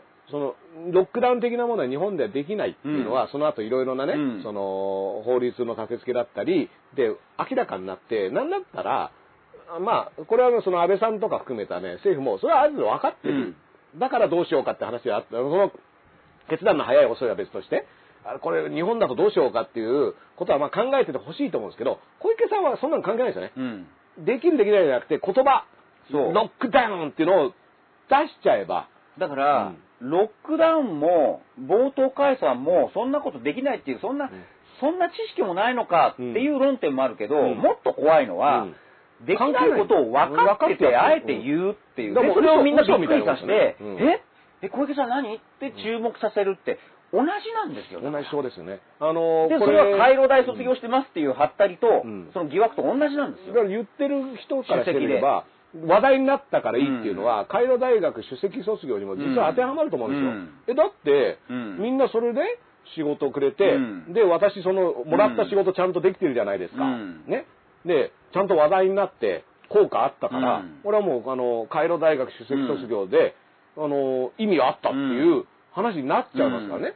で、あの以前ね、これ僕の配信にも来てもらったあの畠山さんがね、あの、この都知事選のことでもう一個言ってて、ああ、そうだなと思ったのが、そのオリンピックと、4年前に都知事になったら、オリンピックとつ次の都知事選が被るから、その、3年半そうそう、3年半で都知事を辞めて、そこで選挙やりますみたいなことを言って、私はそうやってこのと東京都都を混乱に陥れないために、みたいな話をしたんだけども、実は、同じ人が再任されちゃった場合、うん。うん結局最初の任期と一緒なんですよね。うん。だから、3年半で辞めても4年でもう一回選挙やんなきゃいけないから、だからおかしなこと言ってむしろ自分が出ないんだったらいいんだけど、自分がもし出るんだったら、3年半でもう一回選挙やって、うん。4年目にもう一回選挙やるって言って、もう超余計なことになっちゃうっていう話を、あたかも、東京都のために混乱を避けるために私こういうことやりますっていう、言うんですよね。で、これ、後で突っ込んで、これおかしいですよねって言ったら、あの、でもその啓発、みんなにその東京都知事選とオリンピックで被るっていうことを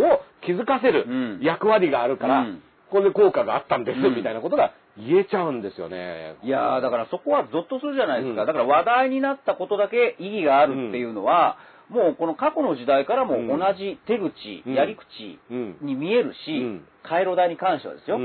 うん回路代を抜かして、その冒頭解散とかロックダウンとか、まさにそうじゃないですか、うんだって実際やってるんですよ、そういうことを。うんもっとそれ、僕らぎょっとしなくちゃいけないと思うんですよね。だあのーね、やっぱりその言葉っていうのが、うん。僕はよく言葉は入れ物で中身が何なのか大事なんだっていうふうにことを言うんですけど、この小池さんっていうのはやっぱりその政治家のいろんな政治家がいる中でやっぱ喋りが上手い人としてね、うん。定評があって、うん。まあ割とスラスラいろんなことを言う、うん。まあ自分の言葉で喋ってるように見えるっていうけど、うん。もう自分の言葉で喋っているっていうけど、そこに何入れてるかっていうところが大事で、小池さんの場合は、そこの検証をしていくと、かなり怖いんですよ。怖い今のね、あの、今紹介されただけでも怖いんですけども、うんその飛行機事故からうん生還したっていうね、この話もね、あれもうもう最高ですよ、あの、うんもうね。で、そういうこと言っちゃうせいで、二回ですよ2回生還してるんですよ。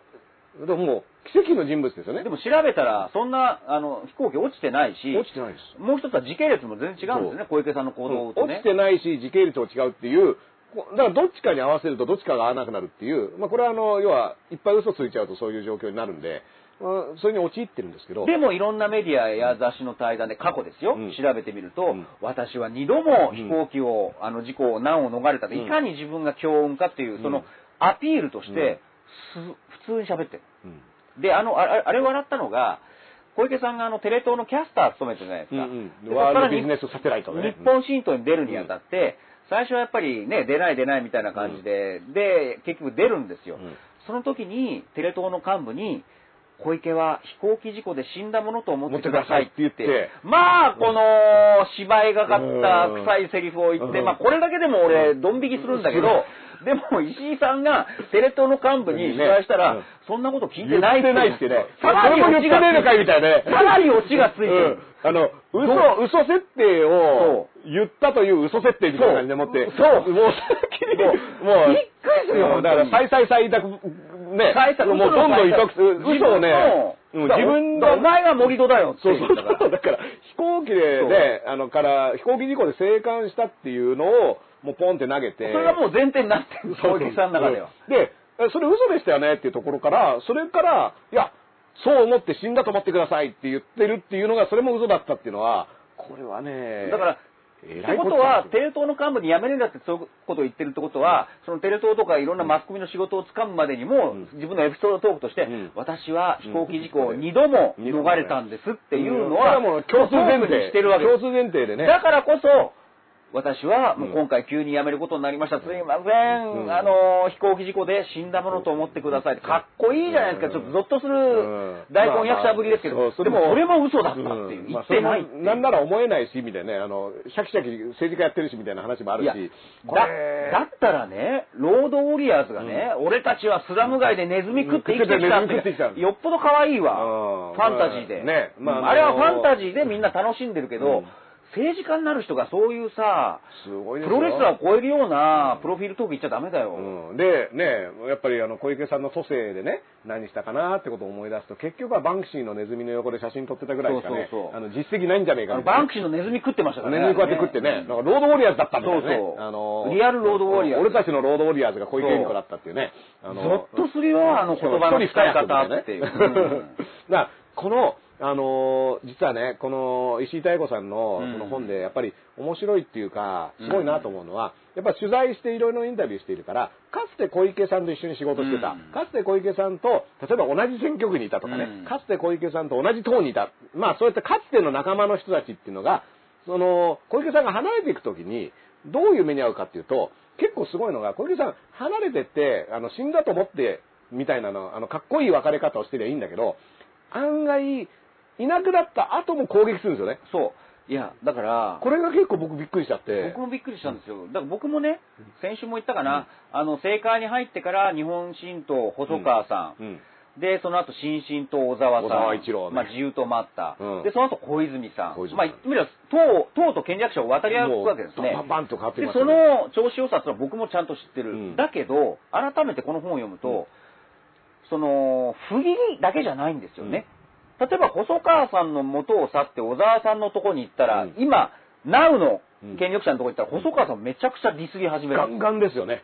で、小沢さんがいよいよちょっとダメになってきたら、小泉さんのとこ行って、小沢叩きを始める。だから、ただの不義理じゃなくて、自分にお世話になった人を、なんかこう攻撃するんですよね。まあ、多分だから自分の決断の正当性を、まあ、それ、ね、担保するためには相手が悪いっていうふうにしていくっていうのをもう過剰にやるみたいな。ね。うん。で、実はね、あの、小池さんって勘違いされがちなんですけど、まあ、この本を読めば分かるけど、まあ、その尼崎のうん。出身で、もともとその兵庫、選挙区も兵庫だったっていうので、うん。でも自民党からね、あの出馬するってなった時に、選挙区を変えるんですよね。で、選挙区を変えた時に、その、もともと自民党の地元で頑張ってうん。た議員さんがどういう目にあったのかっていうのは、うん。これね、あの、読みどころですので、そまあ、やっぱりすごくね、なんて言うんだろう、えん、なん、もう悲しすぎる話みたいなのが載ってて。だからそれはな、なんなの？この、なんか近寄ってきた、うん。仲が良かった人ほど、ん。なんか何倍も仕返しさ海れる。外したみたいなね、TBS ラジオでやってますみたいな、ね。だからそれは何なんだろうな、やっぱりお父さんの下りとか育ち方とかそういう問題もあるのだろうけど、まあ、ある種悲しいうん。人生なんだけど、でもね、これ、改めて、皆さんもう最近っちゃ最近のことは思い出したいんですけど、小池さんってよくしがらみのない政治って言いますね。しがらみのない。かっこいいじゃないですか。うんでもうねも、それまでの話、人を裏切ってきた人生、半生を改めて確認すると、うんある意味しがらみも作りようないんですよ。そう、しがらみができない人生を生きてたんですよね。うんまあこれあの友達、仲間がいないんだから、同志が。うん。だから本当ね、これ、あの、直近のね、あの、ビジュアルで分かりやすいと思うのが、まさにその都知事になって、うん都民ファーストの会とかやってね、で希望の党って作った時に、結局小池さんを支えてたのは、じゃあそれまでじゃあ自民党の仲間なのか、日本新党の仲間なのかね、あるいはキャスター時代の仲間なのかっていう、それまでの小池さんのキャリアからは、誰も来てないんですよね。違うんです。で、実際あの、若狭さん、うん若狭さん、まあ、検事、検察としてはすごい優秀な人なんでしょうけど、あの、政治家としてはペーペーの新人議員ですよ。うんだけど、あの、小池さんを4年前に応援した、うん言ってみれば、自民党都連、うん。自民党を裏切って、怒られるようだけど、小池さんを応援した。だから小池さんを可愛がった。で、あとは、あの時近くにいたのって、あの、ほら、民進党を離脱してきた、細野細豪志ですよ。ね。その二人ですよ。もうね、モナオなんていうと懐かしいですけどね。うんあの、で、考えてほしいのは、あれ、ただの、あの、ミニ団体旗揚げじゃないですよ。うん。希望の党で、あの、小池さんがぶち上げた時って、実は自民党も浮き足だったぐらい、政権交代のムードが、あの時のね、報道のされ方はね覚えてるでしょあの排除発言の前。うん。排除発言の前は、本当に希望の党がうん、一気にこう持っあ、ていくんじこれゃないかとね。小池さん総理大臣になるのかな。うん。でもその時ですら、うん身の回りにいるブレーンって最近知り合った人しかいないわけですよ。いかに仲間が友達がいないか、いかに人を裏切ってきたから近寄ってきてないかって、それだけですよ。あとね、あの、やっぱりこれ背景にあるのは、小池さんって、そのさっき言ったような、その、言葉でいろいろこれやりますって出すけど、うん。実際の政策論だったり、実際にやりたいことっていうのがうん、最後まで見えてこない人だから、うん。そういう意味での応援できないっていうかね。うん。だから小池さんはこういうことがやりたい政治家だから一緒にやりましょうっていうのがうん、成立しないんですよね。そもうその時の一番勢いがあるところにガッていく人だから、真となる、これがやりたいっていうものをがあればね、うん。あの、それを応援するってことでいろんなとこから問われると思うんですけど、そこはないから、核がないから、ある種応援のしようもない。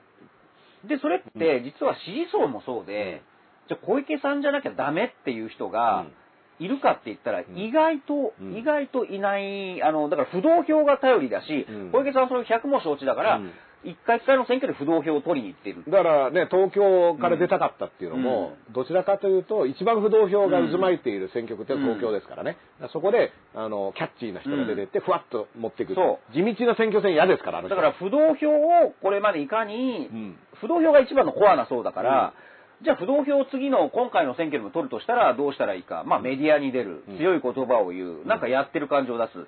これしかないですよね。うんそういった意味では、あのコロナ対策はうん。全部選挙活動だと思うと、非常にそれがうまくいっちゃってるっていううん。ことでもあると思うんですよ。うん。でも僕、そのカイロ大学のことをね、ツイートしたら、やっぱその小池さんを支持している人から何人かね、うん。あの、リプライをいただいて、で、こんなことやると選挙妨害ですよ、とか言って、うん。いや、選挙まだ始まってないからうん。選挙妨害じゃないです、うん。みたいな。うん。そしたら、あの、まあ、そうやって噛みついてくる方何人かいたんですけども、やっぱり小池さんの何を応援してるのかっていうのが、やっぱそういう人の言説からもいまいちわかんないんですよね。だってさっきの言葉が軽い、言葉を無駄にしている、ね、あのー、冒頭解散もそうですけど、言いましたけど、うん。そもそも公約を思い出してくださいよ。いくつのゼロ？いくつのゼロ？達成し ?7 ました。つのゼロ。ね。何にもゼロ達成、だから、これなんでみんな検証しない、まあ、これから僕はねマスコミは検証してくると思うんですけど。選挙のために本当に毎回これから言おうと思うし、うん。まあ、勝間さんとこういう番組始まりましたから、もうあの、容赦なくそれはやりたいんですけど、うん。絶対に再選を狙っている人は、うん。公約の達成率をうん。パーセンテージで提示して、それを点数だと思った方がいい絶対やらなきゃダメ。これ、あの、違う選挙区から来た人、まあ政治、うん。信じれる人は、じゃあこれからこういうことをやりますって評価するしかないけど、今まで政治家をやってきた人は、全部今までの公約、今まで言ってきたことっていうのが何、どれだけ達成されている、うん。どれだけ意見を変えた、どれだけ立場を変えたかっていうのを全部、でもう、点数表にして、何点っていうところからスタートさせないと、これはね、だって言ったもん勝ちになっちゃう言ったもん勝ちにこれやります、あれやりますってでね。何々ゼロっていかにも、うん。いかにもっていうか、言葉強いですもんね。うんうんうん。いやーこれね、えっと、ちょっと遅れ遅ればせながらの、あーどうもありがとうございます。コーヒーの、あーどうもありがとうございます。ね、ありがとうございあの、ます。ナイスコーヒー。いただきました。ナイスコーヒーを。あー。だから、その再検証は、出馬するんだったうん。ら、しなくちゃいけないし、説明しないといけないですよね。でも小池さんって本当になんか球が。度胸がでかいのか、まあこれ褒め言葉になっちゃうといけないけど、うん。その豊洲の下りもね、うん。それ密室で決まったんじゃないか、で小池さんそもそも情報公開を訴えてこのうん。4年前出たんですよ、言ってましたよ。都議会はブラックボックスだっつって、うん。情報公開一丁目一番地ですよ。ところが自分が豊洲移転を決めた下りはそれ密室なんじゃないですか？って記者に問われたら、でそのみんな固唾を飲んでねね。いいこと聞いたな、うん。そしたら何を言うかと思ったらにっこり笑ってあれは AI が決めたものでってみんな何言ってるでか小池百合子がだか、らすごすぎる屁をここいて、みんなうん何言ってるか分かんない。って言って、あ、くさくさって言ってるうちにもう、ドローンっていなくなってるみたいなねす。ごくないですか？あの AI は、正直あのね、今回のその女帝にも載ってるんですけど、何度読んでも意味わかんないんですよ。うん。で、分かんない。意味わかんないから、意味わかんないっていう点において AI なのかみたいな、あの、優しく寄り添うことしかもうできないぐらいのね、そうそうそうそうあの、謎の言葉で、うんあの時のその、小池百合子さんの、その、言ったこと全部を見ても、何にもわかんないんですよ。うん。で、分かんない。で、しかもその AI、え、じゃあ、この、何そのうん、言い方。で、ね、あの、築地のね、おかみさん会っていうね、あの方々が、その、小池百合子だったら、自分たちの気持ちを代弁してくれるんじゃないかって言って応援していたのが、この AI だとか言われて、もう、あの、煙に巻かれるというか、ね。煙に巻かれるし。うん。で、おかみさん会は、ジャンヌダルク、ジャンヌダルクになってって言って。いやね、もう、これもでも小池さんが言ってるでしょ、ジャンヌ・ダルクっていうのは。ジャンヌダルクになってって言ったら、テレビカメラのやつうん時は、ジャンヌダルクは火あぶりになるから嫌なのって。で、ただ小池さんって、私はジャンヌ・ダルクになりますっていうのがお箱のフレーズなんお箱ですよ。自分で言います。一つ崖から飛び降りるっていうね。だから結構ね、あの、火あぶりに自分が何に言ってるっていう、まあ、テレビカメラの前ではもう、ガンガンね、あの、電流デスマッチとか出るけど、うん。パッてカメラ降りた瞬間に、痛いわよっていうね、そういう人ですからね。そうこれはね、もちろん、音でけえよっていう、うん。なんか音響さんに文句言ってる感じですよね。あの、何度も言いますけど、うん。もしロードウォリアーズだったとしたら、うん。プロレスラーだったとしたら、うん。非常に優秀なレスラーだと思いますよ。うん。だけど、都知事ですから、これ。うん。あの、まあ、レスラーが都知事になる可能性とかもいろいろありましたけど、あの、そういう意味では、小池さん、都知事としてそれやっていいのかっていうのが、もう、僕、結構ね、この個人攻撃だとか誹謗中傷だとかっていう話が今ね、やっぱそういったムードになってる時に、うん。で小池さんはこうなんじゃないかみたいなこと言うと、そういったリップを飛ばす人っていると思うんですけど、この人、都知事ですから。だって公約から見てくださいよ。だって、公約何々ゼロ、ゼロ、ゼロって、何も実現してないじゃないですか、だって。だから、うん。実を言うと、公約が実現していない時点でね、そのうんカイロ大学云々とかっていうのも、眉唾で見なきゃいけないんですよ。だって、うん言ったことやってないじゃん。うん。えなで？ゼロって、しかも公約で何々ゼロってすごくわかりやすくて強い言葉でうん受けるじゃないですか。で、あ、そういうこと言うんだと思って、で、やってないんですよ。やってないですよ。うん。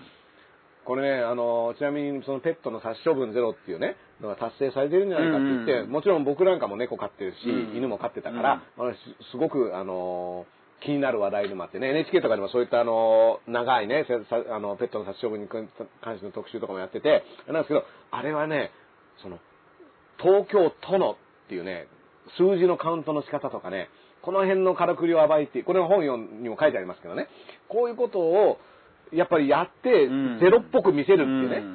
うん。これは、あの、うん。待機児童ゼロっていう保保育園の話とかも、要は待機児童っていう言葉の意味を変えちゃえば、これゼロになるみたいなね。こういうことをやるのは、あの、決して達成したっていうことではないんですよっていうのを、やっぱり本人にちゃんと分かっていただきたいっていうのはあります。で、実を言うと、まあその公約を何も達成してないじゃないかとか、それだけじゃなくて、オリンピックとかに関しても、うん。1月2月の時に東京五輪のについて何を言ってましたかっていうのは、もうみんな記憶してるはずだから、そうですね。今だにちゃんとそこを思い出して、うん。で、ガラッと延期になってからなかったことにしてるけど、あなた同じ人が、うんこの状況、別にコロナって、突然ね、3月の後半になって始まったわけじゃないから、1月の13日からもう感染者出て、もう去年の12月から、あの、中国でも発生してるっていうのはもうみんな知ってるわけだから、だから台湾はもう対応してたしとかってことになるじゃないですか。東京やってなかったですよねっていうことは、東京都知事選になったらもっとそこはね、あの、追求しないとダメだと思いますよ。だって、今、だから東京アラートとか言ってなんかやってる感あるけど、いや、一番やってなかったのあんたですよっていうのそうは。。いや、本当そうですよ。いろいろこう、首長さんたちいるけど、うんその中でも、小江さん何やってんの情報遅いなっていうのは、事実でしたからね。うんだから和歌山とかね、うんあの、いろいろ対策を、まあもちろんその感染者が出ちゃったり、クラスターが発生したところから対応が早くなるのはわかるけど、北海道。まあ、だから大阪の吉村知事がね、すごく今人気急上昇、これも、あの、その小池さんとは別な意味で、どういう形でその人気が、メメディア露出で、特に僕らまだ関東、東京に住んでるから、これは例えば関西メディア、うん。あーをずっと一日見てると、うん。やっぱりすごく出てるんでしょ、うん。だそれをちゃんと考えた上で、うん。だからもうむしろ畠山さんかな、うん。おっしゃってたけど、むしろ本当はこの知事の地味な政策がすごい、地味に頑張ってたっていうランキングをマスコミは作るべきだってい。いううね、メディア関係なくね、うん露出してなくて、ね。実績っていうのはそういうことで、うん別にドーンってでかい看板を並べるっていうよりは、実際何やったんですかっていうね。あのそこれね、面白いですよ。だから、松添さんとかのね、うん。今のツイートを見ると、うん。自分が都知事だった時にやってた細かいことをすごくいろいろ言ってますから、私はこういうことをやってます。もいろいろこう、クソリップ一座をこう、うん。引き連れてるけど、で全部ブーメランには帰ってきて笑われてんだけど、うん。そんなものともせずにうん。小池さんに今言ってて、面白いですよね。堅物の都知事はこういう時に嫌われるとかなんか言ってても、うん。自分、このね、松添前提は面白いですよ。あの、堅物で真面目にやってたから潰されたっていうストーリーがね、そうですこれもね、松添物語っていうのは、うん。あの、小池物語に比べるとやっぱ地味なんですけど、そう。あ,、まあ、あくまで物語だぞっていうのはね、うん。これあの、でもさ楽しく読ませてもらう必要はありますけど、増江さんはニュースラップジャパン、ダーさんはい。MC でね、僕も出させてもらった、あの時増江さんがうっかり来ちゃって、うっかり来ましたよ。うっかり2回来ちゃいました番組に、番組に懐いちゃって、はい。何回も来ていただいたじゃないですか。で、最初に来たくだりで、僕がやっぱり過去、増江さんなんでそもそも辞めたんですかっていうのを過去記事を調べてったら、なんかカジノとか、そこら辺になんか、お、お、し尻尾を踏んじゃったのかなみたいなことを当てたらもうニヤニヤしてましたよね。うん。うん。あの、こう言って、カジノって言ってましたよね。そうで、カジノのね、そうそうそう。あのー、鹿島さんツイートしてたと思うんですけど、あのー、カジノのね、う書類、あの文書っていうのね、東京カジノってどうなってんの、っていう、ね、今日の東京新聞ね、うん。もうこれネットでも公開されてるんで、見てください。うん。はい。これはね、黒塗りとかそこもね、真っ黒でしたね。情報公開、一丁目一番地の我が東京都、うん。真っ黒黒助が、また出たって感じでね。いやー、で、そう、これ、ちょっと追加させてください。うん。さっきの AI、謎の AI 発言、私は、うん。えーあ、それは AI だからですって、うん。もう煙に巻いて、うん。な何言ってんだ小池さんって、逆に批判されなかったっていうくだりで、でもその後じわじわ、やっぱりあれおかしいよね。って、うん。みんな気づき始め、2017年8月10日のことなんですよ。で、やっぱり批判が出て、昨日、その3年前のニュースを記事調べてみたんですが、えー一人、うん。小池さんを必死に擁護された方がいてお、これ産経ニュースをこれ読み上げますよ。うん。小池知事が率いる地域政党都民ファーストの会所属の都議会議員、音喜多。あら。音喜多氏はブログで、うん。うん。知事は、うん毎日新聞主催の AI などをテーマとするフォーラムゲスト登壇していたため、リップサービスの意味も込めてうん。AI と切り替えしたのではと推測をブログで披露した。なるほど。もう用語も大変。大変ですね。その音草さんも今もう小出さんとか元を分かってるうん結構早めに都民ファーストの会抜けましたからね。っていうのは、この、質問したのが毎日新聞の記者だったから、うんうんうんそれが密室で決まったんじゃないですか、うんえ、それは AI だから、そんで、すごいな小木さんは、え、毎日新聞のその AI フォーラムに出たから言ったリップサービスなわけないよ。すごいな、これ。すごいよアクロバティックすぎて、もうね、どんな技をしてたか分かんないみたいなね。そのとりあえず着地も失敗してるみたいな。で、やっぱりそういう小池チーズレン的な毛もある音下さんは、音下さんで今別で、まあね、もう維新の会ですからね。別で、なんか小池的なうん。ね。いや、なんかね、小池さんにはしっかりしてほしいみたいな、なんかちょっと正す側に回ったみたいなうん。でもね。3年前こんな擁護してたよっていうね。いやーこれもだからちゃんとやっぱね、これの議事録が大切っていうのはこういうことでね。あの、なんだったら、あの、まあ別にこれはその時はこういう意味ですっていうのは後になってね、あの、検証して、あ、これは間違ってましたって言ってうん。全然いいと思うんですよ。この時間違ってましたって。そうそうそうそう。ん。でも、なかったことにすると、これ、鹿島さんとかが、いや、ここに書いてありますよっていう。よく書いてこれうん産経ニュースが、で、今誰でも調べれば今でも読めますよ読めますよっていいうう話に残ってますからね。うん。まああの、時田さんもね、なんかあの、発言等でね、結構、わざと言ってんのかなっていうようなちょっときつい発言とかをね。小池イズムでしょうね。ん。あれもだから、継承しちゃってんだろうなっていう感じがしますよね。だから結局、ポンって言って、どっち側でもいいから炎上しちゃえば、うん。あとは、それで、あの印象しか残らない、印象だけ残って、で、あとは自分が涼しい顔して歩いてれば大丈夫みたいなね。いや、燃えてますよ燃えてますよって言うけど、いや、燃えてないですよ涼しいですよっていう顔して歩いてればいいっていうね。うんこれは結構、あの、まあ、小池流っていうのがね、あるとすればね、うんもうそういった、ポイントだと思います。まあだから、しがらみ問題でね、今チャットにもちょっと出たんですけど、だから音喜多さんとかも、ええしがらんでないわけですよ。しがらんでないわけですしがらんでないみたいなね。うんそのうち維新の会も切り捨てられるかもしれないですうんね。いろんなところでしがらわないっていうね。うん。だから、まあそういった意味では小池さん自体はその野望としてね、あのーやっぱり、鉄の天井って言ってましたよね。うん。あのーうん。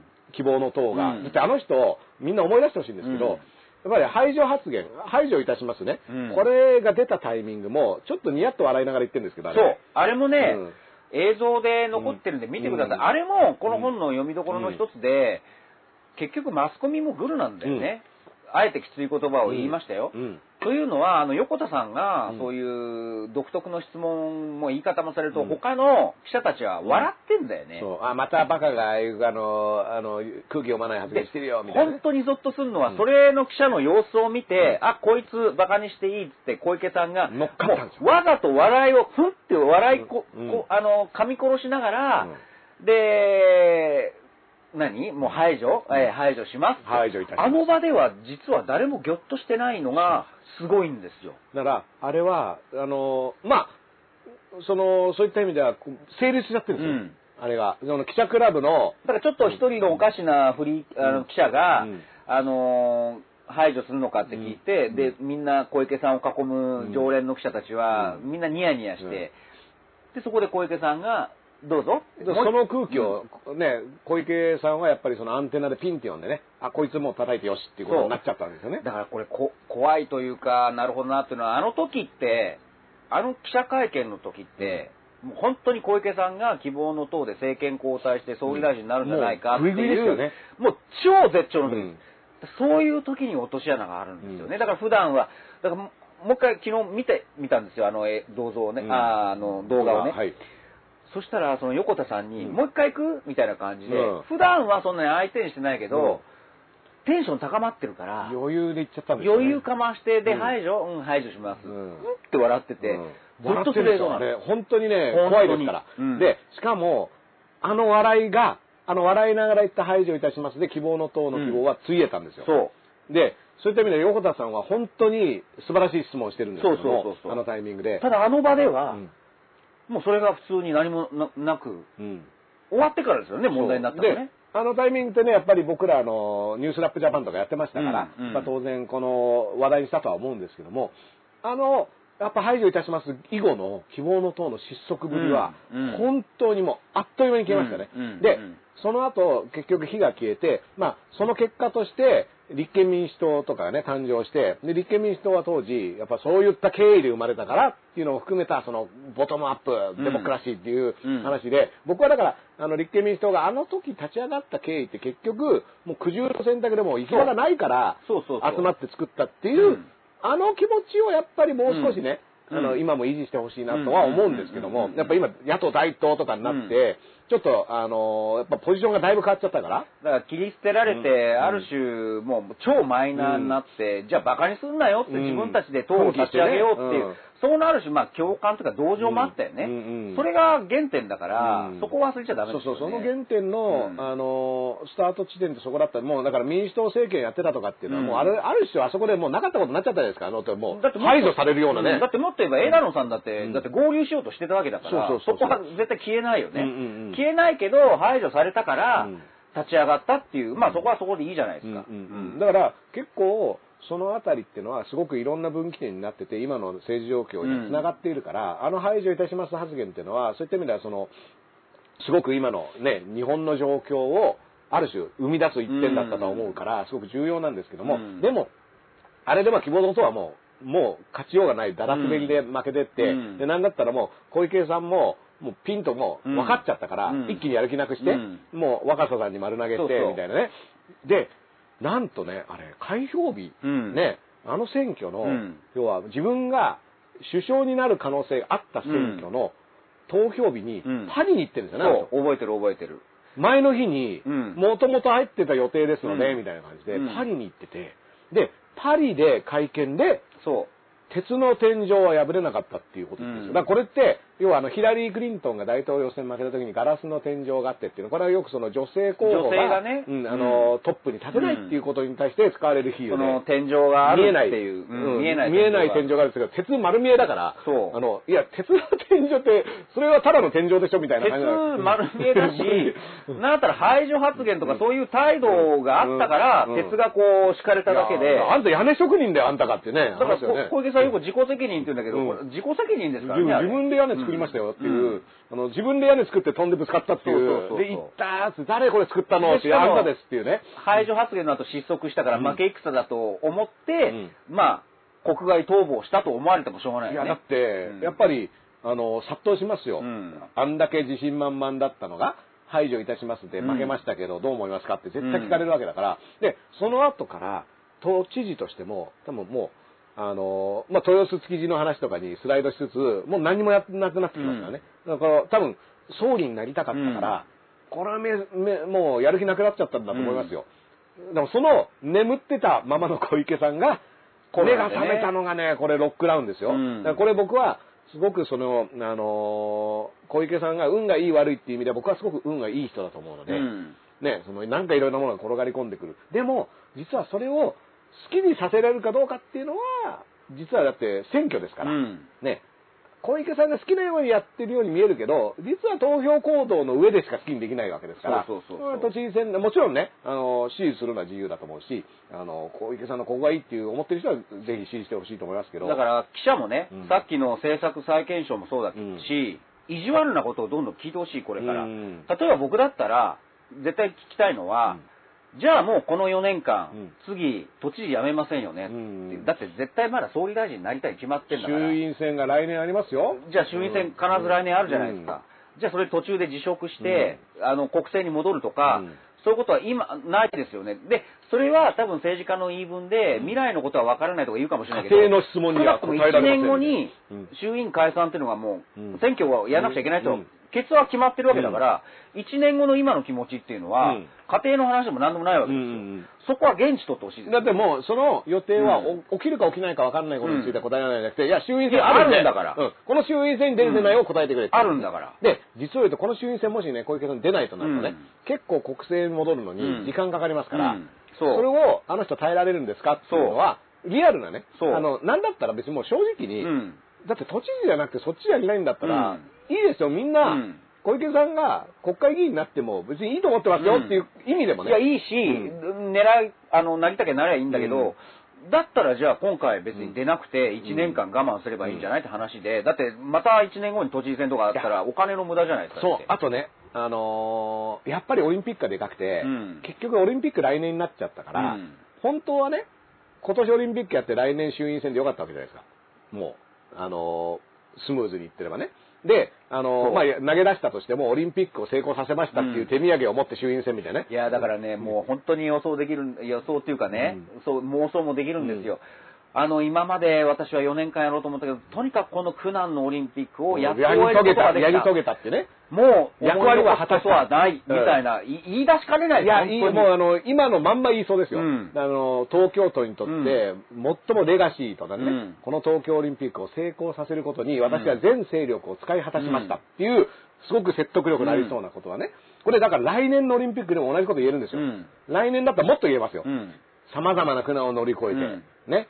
そして、その人類がコロナに打ち勝った証としてのオリンピックを成功させたことに私は全、あの、都知事としての、あのね、全エネルギーを費やしました。うん。っていう、一見説得力ありそうな言葉。もうこれ今だから、昼からなんですってはもう今日言ってますからね、これ。そうそうそうあのーこれもう今言ってますから、これね、議事録残しますから、これ。でもな、小池さん平気でいあのそんなこと約束しませんでしたって言いそうですよね。だからあのそうなんですよ。怖いアスベストのうん。被害者の方と環境大臣の時ね、うん。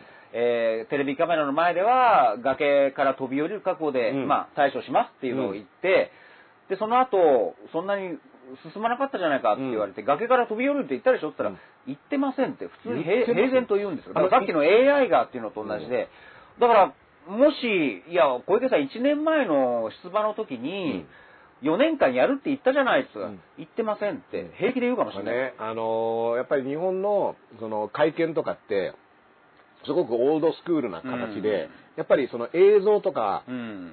示しながらの質問っていうのはなかなかできないじゃないですか、うん。国会、あの議議会とかでも、そのタブレットとかね。うんだから過去のインタビュー映像を見せて、うんここであなたが言っていることなんですけどっていうことで質問できた方がうん僕は本当はいいと思うんですよ。うんもうこれだけね、あの、ネットとかもあって、あの、データとかもあるわけだから、だからやっぱりその質問ってなんかその口頭でやるっていうのに限られちゃってるけど、証拠突きつけて、うん。この画面、今これあなたですよねって言ってて、あなたこれ言ってますよね。はい、どうぞっていうのをぐらいやらないと、なんかのらりぐらりと逃げられちゃうなっていうのは僕はすごく思いますけどね。まあそうですね。うん。まあ実際、回路代もね、うん。この本を読めば、うん今回の回路代が声明出す、いや、小池さんををむしろ守りに入るっていうのは、本当に予想できるんだけど、うん。ただ事実としてはうん、回路大学が卒業証明したら、もう、こ攻め手がやっぱりね、うん。小池さんとしてはもうセーフティーリードでいや、すよね。僕だから、あの、この回路代に関してはね、うん。その面白い話としてね、もちろん、この同居してた方の話を踏まえてね、結局は選挙っていうのは僕らが判断して決めることだから、うん。その判断材料に、法的な意味での公職選挙法とか、もちろんね、あの、これは次の選挙に出るってなった時に、経歴に何を書くかっていうのは、やっぱりポイントにはなると思いますけどうん、でも、少なくとも、その僕らの判断材料としてはこの本を読んだ上で、ああ、この人こういう人なんだなっていうのを、ね、あのー考えて。ものすごいいいテキストにはなる。で、もちろんそのカイロ大学の声明を信じて、うんああ、これちゃんと卒業してんだ、偉いなっていうのでも全然僕は構でわない。もあれも面白いですよね。うんえー、何でしたっけ、エジプトの、うん。うん、大使館を通じて、はいフェイスブックで声明を発表、はい。だから、この本とか、週刊文春とか、エジプトに売ってたのかな？っていう感じですよね。まああのうん。あのカイロ大学のもしくは大学の日本語学科っていうところが基本小池問題の対応にあたって、うん。これもちょっと面白いんですけどこのカイロ大学、あの、だから、社会学科に小池さんはいたんだけど、問い合わせると必ず帰ってくる、あの、対応してくれるのは日本語学科の人が対応してくれるっていう意味では、あの、テキストとしてね、まあ何でもやるかですよね。何でもやるかがね、あのうん。対応しているっていうことなんですけども、だからちなみにですね、あの、これ、あの、黒木亮さんとね、あの、え郷原さんね、弁うん。あの弁護士の郷原さんうん。が会見を開いて、うん。その小池さんの、その公職選挙法の疑いだったり、あの、文書偽造っていうのがあって、まあ、フジうん。テレビの特ダネに出た時にうん、卒業証書を見せてるんだけど、あれが、要はその、フジテレビに文書を秘書が届けているんだけども、あれが、要はその、自分が見せたんだったら、また違うらしいんですけど、文章を作っあの、渡して、それをテレビが見せたと。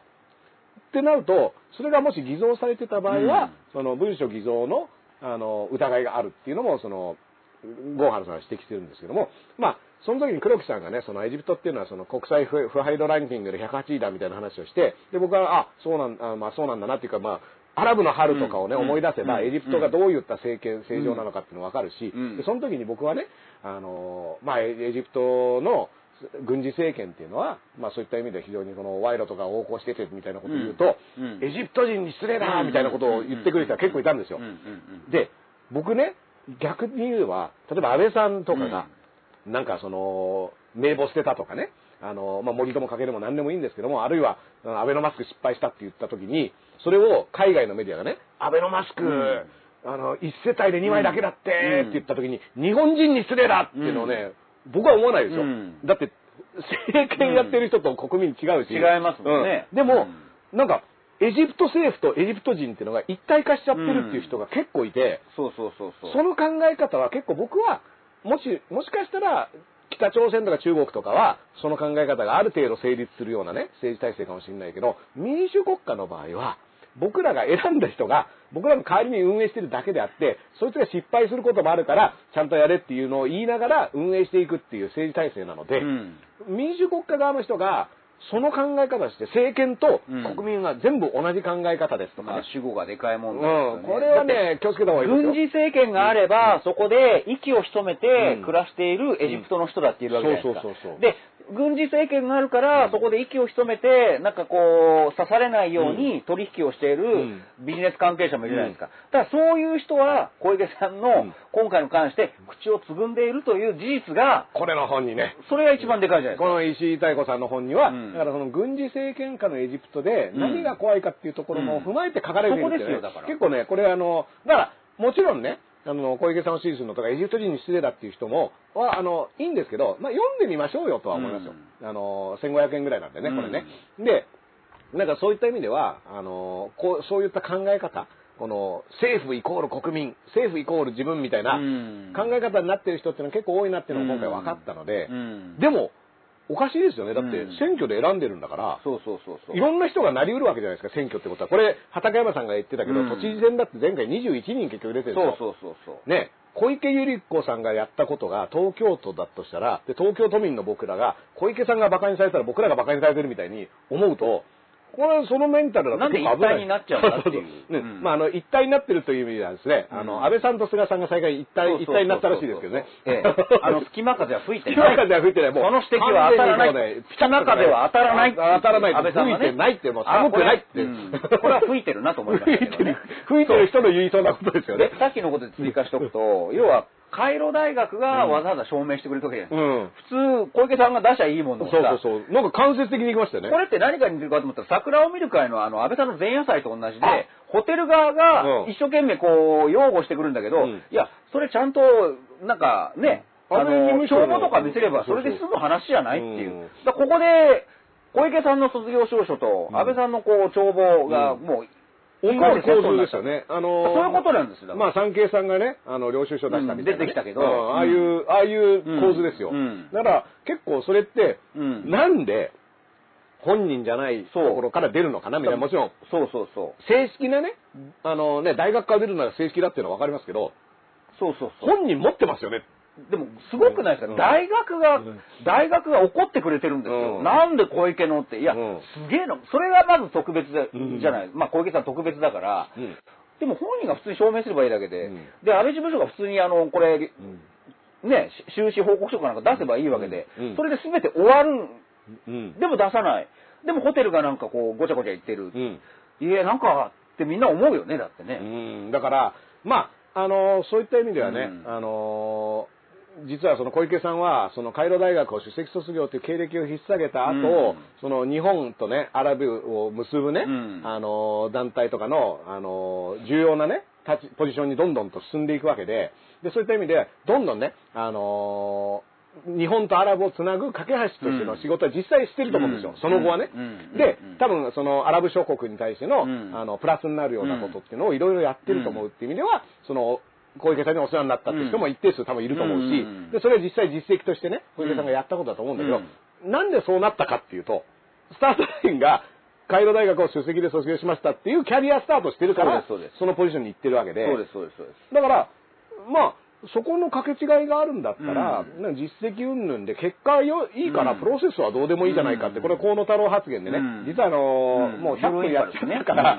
あのーやっぱあの、鹿島さんの河野太郎うん歴っていうのはね、うん。あの、河野太郎歴の長い方あれもまたゆっくり話しましょうよ。そうですね。これ、うん。あの、河野、河野さんはね、うん。あのーいろいろ、あの、鹿島さんはやまあ、っぱ河野さんは河野さんで劇的に言ってることが変わってるんですけどね。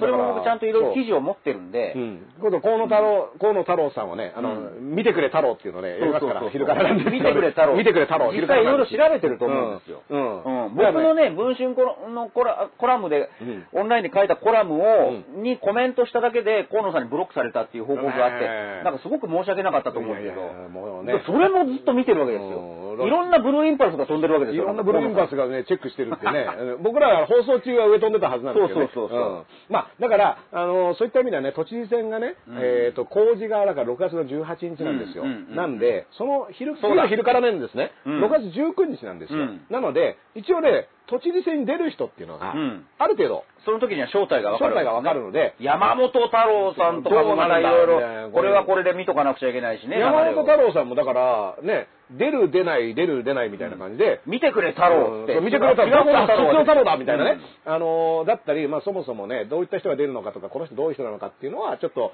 6月の19日のね、はいタイミングで、あのー見てみたいなとは思いや、いいますけど、ね。ろんなものが開幕しますね。開幕しますよ。だからね、河合リーグ。河合リーグ。ね、河河合リーグもね、あの、秘書がね、そうです。もう裁判でね、ええ。ーもう、あの、しかも、これね、2000万円って新しいね、うん。あの30万をポケットにね、誰よりも早い現金給付だった河合夫妻が、ね、スピード感ですよスピード感ね、うん。これ川津之さんがね、うん。30万スピード感を持って配ってたと思ったら、アンリさんもね、うん。負けじとね、そうそうこの結構お金を配って歩いてたらしくて。ね、そりゃそうですよ。だって他の候補が1500万ぐらいだったのが、1億5000万党から、ドンってね、これ使って好きにやれいって、ね、じゃあまず振り込んだ、もしくはその1億5000万給付したのは誰、うん。どういう意思で、うん。どっから出たの？みたいなね。アンリさんだけっていう、うんそこ結構、大事ですよね。つっつかれると、多分中央の人も、うん。びあの、今ね、いや、だからもう1億5千万出ただけで、党内でもね、うん。あれっていう、うん。だって僕、我々軍資金1500万で頑張ってたんですけどっていう、そうそうそうそう。ざわざわあったけど、当時はうん、安倍一強で、うん。まあ、中谷源さんは言ってたけど、あの、当時、あの、そういった意味ではちょっと声が上がったんだけども、うん。今はもっと言えると思うんですよね。いろんな人が。そう。で、しかもなんだったら、下手したら今言った方が、うん自分は正当な金額で戦ってたっていうのを踏まえて、うん。不正を正す側で言えるから、ね、1500万で私はってたのに1億5000万ももらってたらどういうことだよ、ちゃんとしろっていうのを言っても良くなってきてるから、本当。これはね、どっからそのお金出たんですかみたいなのは、割と重大な局面になってきてると思うのと、なんか、なんで河合さんたちってうん、議員辞職しないんだろうなってうん僕はすごく不思議なんですよね。いや、だからそこなんですようん。本当に。なんで辞めないんだろう？だからうん、やめられないし、うん。言い訳もできない、うん。なんかお前ら黙っとけよ、でしかも議員も辞めるなよっていう圧がどっかからあんのかななんて勘ぐっちゃいますよね。こ。れだって、例えば、議員の仕事どれぐらい今できてるんですかうん。っていうのは、もうすごく、あの、もう去年のね、うん。国会はほとんど出てないわけだから、あの、河合夫妻はね。うん。で、今年になってもこの状況でしょ？で、捜査も受けていて、秘書も捕まっている。なんで議員辞めないんだろうっていうのは思うけど、議員であるうちは確かに不逮捕特権で、うん。国会開催中は逮捕されないっていう意味では、まあ身を守るために辞めないのかなとか思うんですけど、もしね、この河合杏里さんが辞めたとなると、広島ではもともとは、誰がいたかっていうと、溝手さん。溝手さんっていう人が自民党の議員としてずっと当選してたのが、うん。まあ、今回、河合杏里さんが出てきたせいでうん、落選してるんですよね。そうそうそうそう。で、このまあ、溝手さん、これもね前もこの番組で言いましたけど、溝手さんっていうのは早すぎた安倍批判の人で、安倍さんのことずっと批判してたんですよね。もう、あの、うん。野党時代の安倍さん。第一次。うん。うん。の後、要は野党になって、もう安倍さんは終わった人だから、うん。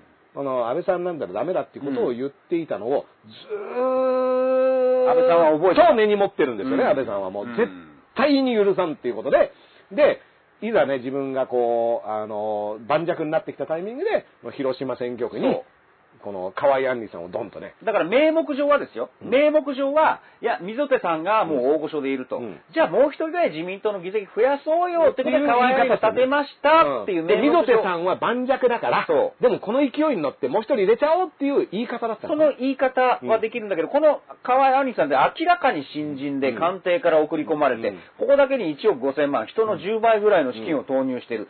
これはじゃあ溝手潰しなんじゃないの？と言われてるわけですで、ね。実際溝手さんは落ちちゃってるんですよね、うん。この時にね。で、まあもちろんその河合克行さんが、まあ法務大臣にその後になってすぐ辞めちゃうんだけども、まあ、あの、バックについて、うん。もう河合案里体制っていうのをねうん、ばっちり作ってね。これがね、だから安倍さんの本質っていうのは、これね、実は女帝小池百合子を見ても、うん。要はその自分と敵対した人への容赦ないね、攻撃っていうのが、繰り返されるんですけど、安倍さんはね、安倍さんね、忘れない、あの、なんか忘れっぽいとこあるかなと思いきや、全然忘れないところもあるみたいなね。忘れないとこもあるし、うん。ただこれ面白いのが、やっぱ相性ってあるじゃないですか。相撲でも、うん。なんかこう横綱がいるんだけど、でもこの横綱なぜか大関とかにやってるんだけど、この関脇には、この、なん、ね、弱いっていう、うん。やっぱり相性の、安倍さんって実は、うん最、あの、もう一強みたいな感じだけど、うん。小池さんとはやっぱりちょっと苦手意識があるんですよね。小池さんもちょっと安倍さんに関しては、ちょっと舐めてるとこもあって、まあ、言ったら、うん。ね、細川さん時代からね、うん。その小池さんは、常に横に座ってる、ね、一番偉い人の横にいる人だから、あー新人の安倍ちゃん、あの、しんちゃんみたいな感じなわけでしょ、そうそうそう。で、自分は叩き上げだしね。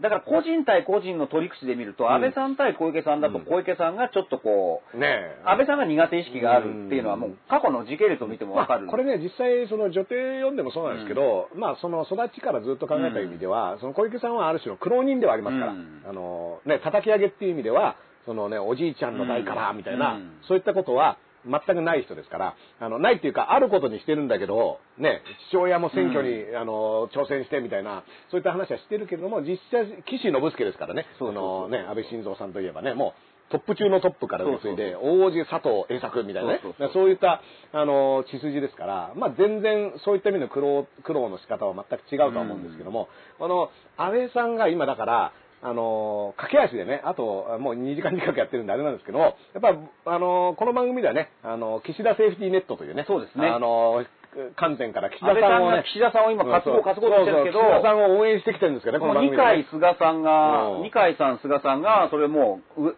下から指してる。もう下からね、もうこう、みこしをやってると思ったら、なんか、なんかこう引っ張られてるぞっていう。最近もうわ笑うぐらい分かりやすいのが、二階さんがうん石破さんにちょっと近づいて。ね、で、講演会出ますよ。これも匂わせですよ、だから。うんほら、俺を邪気に扱うとうん。石破支持しちゃうぞっていう、あの、これね、だから、あの、積んでるっていうかね、ねあの、なんか、変な彼女みたいなね、動きをね、二階さんはするんですもう分かりやすい、ネルトン・ベニクジラ団が起きてる。えそうですよ。これ、おっと、二階が、岸田、石破に、石破に行ったぞ。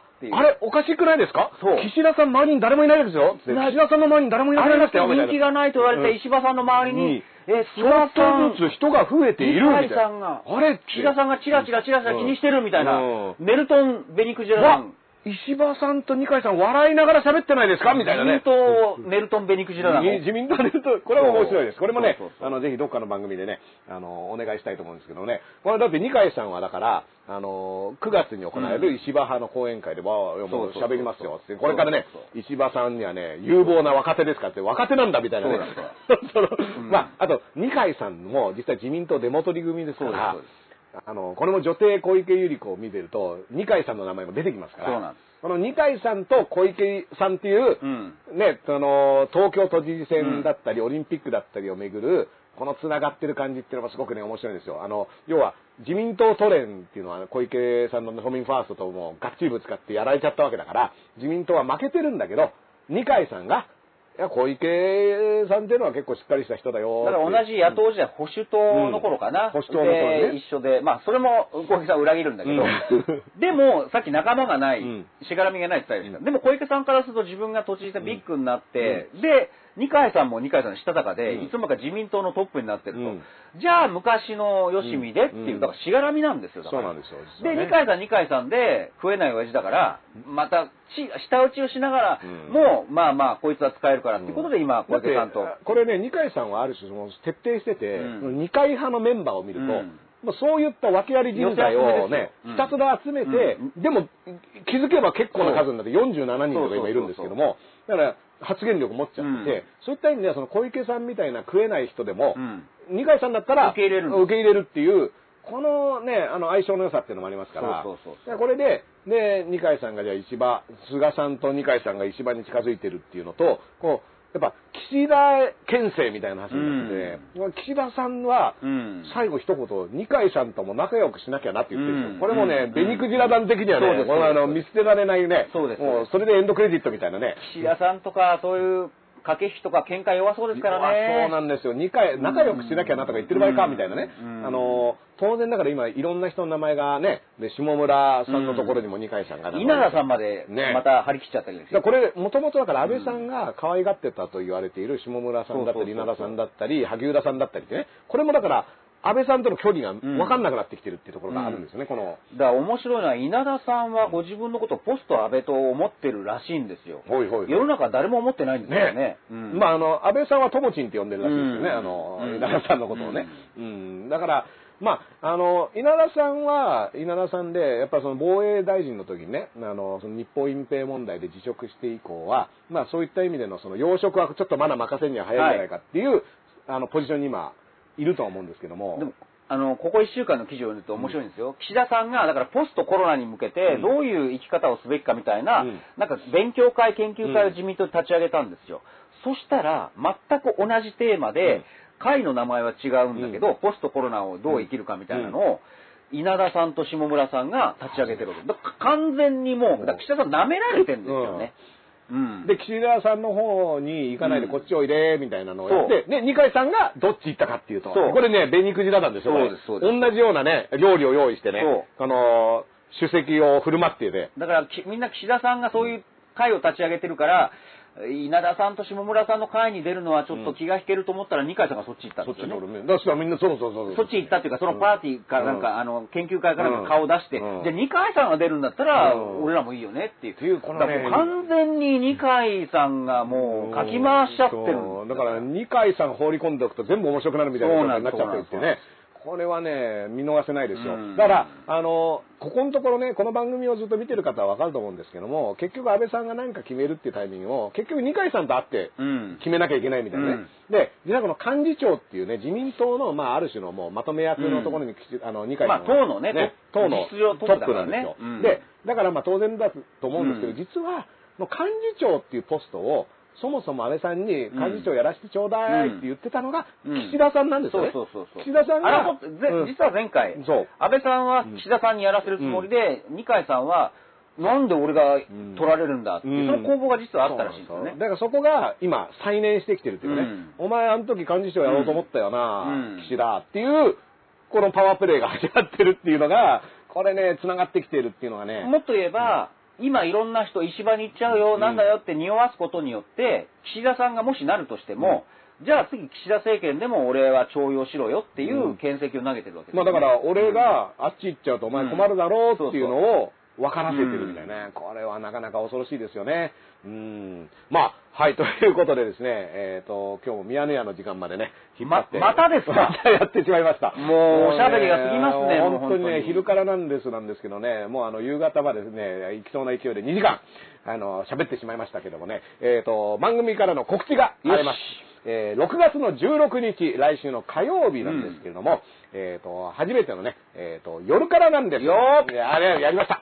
ね、昼からなんですのスペシャル、あと、ロフトナイン渋谷からの無観客オンライン配信になります。はいで、えっ、と、今、ロフトナインさんの方で前売りチケットを購入できて、これチケットを買うと URL が、はいあのー、開示される。これね、あのー、情報公開請求っていうのでね、開かれて、それで8時から、えっ、と、夜からなんです、うん。始まります。で、スペシャルゲストが、ジャーナリストの青木治さんです。いやーもう本当に青木さんなかなかねお忙しい方でありがとうございます。実際ね、この日は青木さんは JWAVE の出演が終わってから駆けつけてくれるということで、うん。まあそれまではね、この昼からなんですペアでね、場を温めて、それで、えっ、と、その後ね、黒青木か白青木かっていうのがこう、出てくる、いやー、だから僕もデイキャッチ以来ですから、ん1年ぶり、あのーこういう公開で、公開でね青木さんと一緒にね。うん。